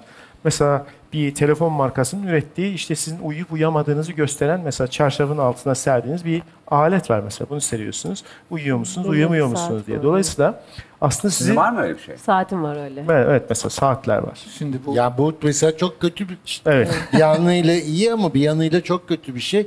Siz normal şartlarda kaçta yatıp kaçta kalktığınıza bakmazsınız. Halbuki ona baktığınız zaman eyvah ben bu gece az uyumuşum Aynen, tabii. deyip ki doğruyu gösterdiği de şüpheli e, o gününüz berbat geçebilir. Peki. Ya burada tabii şeyde de yani teknoloji maalesef hiçbir zaman pür iyi gelmiyor. Ve teknolojinin bizim bizde yarattığı yetkinlikleri biz bazen aşırı abartıp ona göre bir hayat yaşamaya çalışıyor olabilir. Bu risklerden biri. İnsan obsesif bir canlı ve bu obsesyonu detaylı işlerle ilgilenmesini sağlıyor. Eğer siz bunu kendi hayatınızın tüm detaylarına hakim olmaya çalışarak geçirirseniz bu mümkün değil. Çünkü bizim hayatımızın bir sürü değişkeni bizden bağımsız. Yani benim şimdi kendi kaygı düzeyim vardı. Sizin karşınızda başka bir kaygı düzeyine erişiyorum. Şimdi benimle hiçbir alakası yok. Kontrol altında tutamazsınız. onu tetiklediği için. Herkes için rahatsız edici olmaz bu. Ama kaygı düzeyi çok yüksek insanlar var. Buradan gelen veriyi iyi böyle miymiş dediklerinde hiç problem yok. Aman böyle ben ne yapacağım bunun için diye arayışa geçtiler mi zaten endüstri Olan bunun için hazırlıkları kaçar. yapıyor. Diyor ki sen şu ilacı al, şu kursa git, bir şey yap. Onun tetiklediği ve beslediği bir kanal var. Ona düşmemek gerekiyor. Bu obsesif tüketici modeli olmak iyi bir şey değil. Hassas bir insan olmak, takipte olmak, iyiliğini bilmek başka. Obsesif olup sürekli bununla ilgili kaygı yaşamak başka. Çünkü kaygı başlı başına ne kadar uyuyorsanız, ne kadar iyi yiyorsanız yiyin, eğer kaygı varsa, stres varsa o çok ciddi bir problem. Bir de şeyi söyleyelim, uzun araştırma, uzun yaşam araştırması var. Bir sürü değişken bakılmış. 80 yıllık falan bir araştırma değil mi yani? 80 yıl bakmışlar. Pardon teşekkür Canım ederim çok hep beraber. Çok yaşayın hocam. Ve aslında pek çok değişken e, şey bulunmamış. Yaşam süresini uzatıyor, kısaltıyor diye bulunmamış uzun vadede baktığınızda. Bravo. Eğer siz dengeliyorsanız burada bir tane faktör var. İyi sosyalleşebilmek, iyi arkadaşlarınızın, dostlarınız Evet, çok olması. önemli. O çok kıymetli. Onu hatırlatalım. Telomer Eğer- kısalıyor yani- yoksa. Aynen aynen. Yani Ne o- kısalıyor? Telomer, Telomer kısalıyor. Çok kısalıyor. enteresandır. Nedir telomer ya? Şimdi bakın Ya sürekli bak programın sonunda sayın hekimler yeni icatlarda bulunmayın. Yok, yok, telomer bir- eski icat. Belli bir yerde hayır hayır siz ama bunu programın sonunda söyleyince. Ama Özür çok dilerim bir de ilginç şunu yani şu katkıda bulunmak istiyorum. Benim etrafım belki işte biraz belli yaş ve işte artık arabasına evine almış çocukları da kolejlere göndermiş bilmem ne hatta üniversite haline olacak girecek hale getirmiş falan tiplerle e, sağlıklı akıl hastalarıyla dolu. yani sağlıklı olabilir fakat akıl hastası ve sürekli benimle konuşmaları e, şey oluyor. Okan'cım diyor bana ve bu, bunu ama çok ikna edici bir şekilde. Okan ne bu göz altları sende? E, şunları hemen alalım yavrum. E, şurayı şey yapalım canım. E, biraz dikkat et kendine. E, bak e, işte bedenin ha- hakikaten çökmeye başlamış. Karın bölgede yağ toplanması görüyorum tatlım falan. Yani a, delirtici bir şey. Yani e, biraz e, kollarda şey görüyorum yavrum. E, biraz bacaklarda mı bilmem ne falan filan var. Yani bi- biz bir güzellik yarışması için bir otelde kampa girmiş değiliz. Gerzek. Yani biz hayatımızda görüşüyoruz normal şartlarda. o bir ölümsüzlük arzusu var Bunları ama ne insan. yapacağız? Bunları terapiye alıyorlar artık bir yerden sonra. Ama alınacak yani bunun ya mesela ben eskiden spor hocalarıyla böyle dalga geçiyordum. Ya oranınız 26. Sende de beyin yok. Bunu bu adamlara söyleyebiliyordum. Ama şimdi bu insanlar diğer bu sağlıklılar sporcu olanlar değil. Onlar anladılar ve sporcu olanlar saklandı. Onlar saklandılar. O kadar aşağıladık ki benim gibi birkaç kişi aşağıladık ki onlar saklanıyorlar. Fakat yeni gelen sağlık manyaklarını henüz yeteri kadar aşağılamadık. Ya bunu aşağılamak ne demek yani? Estağfurullah canlarımız. Ama yeteri kadar bunlarla kafa yapmadık, kafa bulmadık. Geçen Twitter'da çok güzel bir şey vardı. Çaya şeker atmıyorum diye 150 yıl yaşayacağını zannedenler. öyle, öyle bir oluştu artık. Yani Aman doktor değil mi? Dipte şey geldi. şu an evet. dipte ama Yani tabii Konuşmayı- e, sağlık pardon. buyurun hocam. Buyurun. Sağlıklı yaşayacağım derken demans oranları artıyor. O da Tabii. bir başka korku. Yani insanların çok büyük bir kısmı da bunamaktan korkuyorlar. Ölmeleri mi gerekiyor aslında? Yani ölmezse demansa mı yakalanacak? Ama daha evet. çok yaşarsa daha çok bu demans olma şansı artıyor. Evet bebek olacak. Salak. Yani e, bence gitsin. bence demans demans, olmanın hastalık. Ha? Evet. Zor bir ama hastalık. ha- hasta için bir zorluğu yok. Dolayısıyla yakını için hastanın çok çok zor. korkmasının bir Ama hayır, hayır, hayır. ya bir dakika demanstan mı Alzheimer'dan bahsediyoruz tabii. Dema- demans bir genel kavram. Alzheimer onun bir alt grubu. Ama fena o ya. Fena. Fena ama e, işte o zaman fena. bir an önce de ölmek lazım. Uzun yaşamanın da getirdiği Hocam bu tabii var. biz yaşlılar olarak oturuyoruz sizle ikimiz. Ama bu gençler tabii ki değil mi? Bu hocalar ve hanımefendi hakikaten e, onların şeyi yani onlar yaşamak istiyorlar. Bir de tabii şununla alakası yok mu yani neler yaptık diye de bir geriye bakarak göz gezdirmek lazım değil mi? Belki çocuklar Ba- yaşayamamışlardır. Bundan Olabilir. sonrası için ümitlidirler. Öyle. Ben sizin taraftayım. Şimdi- ben çok yaşamaktan yana değilim. Ee, Evet. sa- Evet. hayatı yaşamaktan Dolu dolu. e, yanayım. E, tabii ki dikkat etmek lazım ama bunu bir takıntı haline getirdiğiniz zaman işte o zaman bence yaklaştırıyorsunuz ölümü. Çünkü en önemli faktörlerden bir tanesi stres. Ben Yani- şu telomerle ilgili hocam bir Telomer, mesaj, evet, özür bir mesaj vermek istiyorum. Telomer nedir onu söyleyin Onu hocam. anlatacağım. Şimdi bir bakteri var. Bu bakteri ismi Panscam. Panscam bakterisi ölümsüz bir bakteridir. Hiç ölmez. Bunun sebebi DNA'nın her iki ucunda, DNA biliyorsunuz bizi oluşturan, göz rengimizi, saçımızı, bizim kemik yapımızı oluşturan yapı. Bunun ucunda böyle iplik tanecikleri vardı. Bu taneciklerin adına telomer deniyor. Bu telomerler her geçen sene kısalıyor. Yani yaşla beraber kısalıyor. Bir süre sonra bittiği zaman hücreye sinyal veriyor. Diyor ki bak diyor ben artık bittim diyor. Bu benim içimde koruduğum DNA'nın sana bir faydası yoktur. Kendini öldür diyor.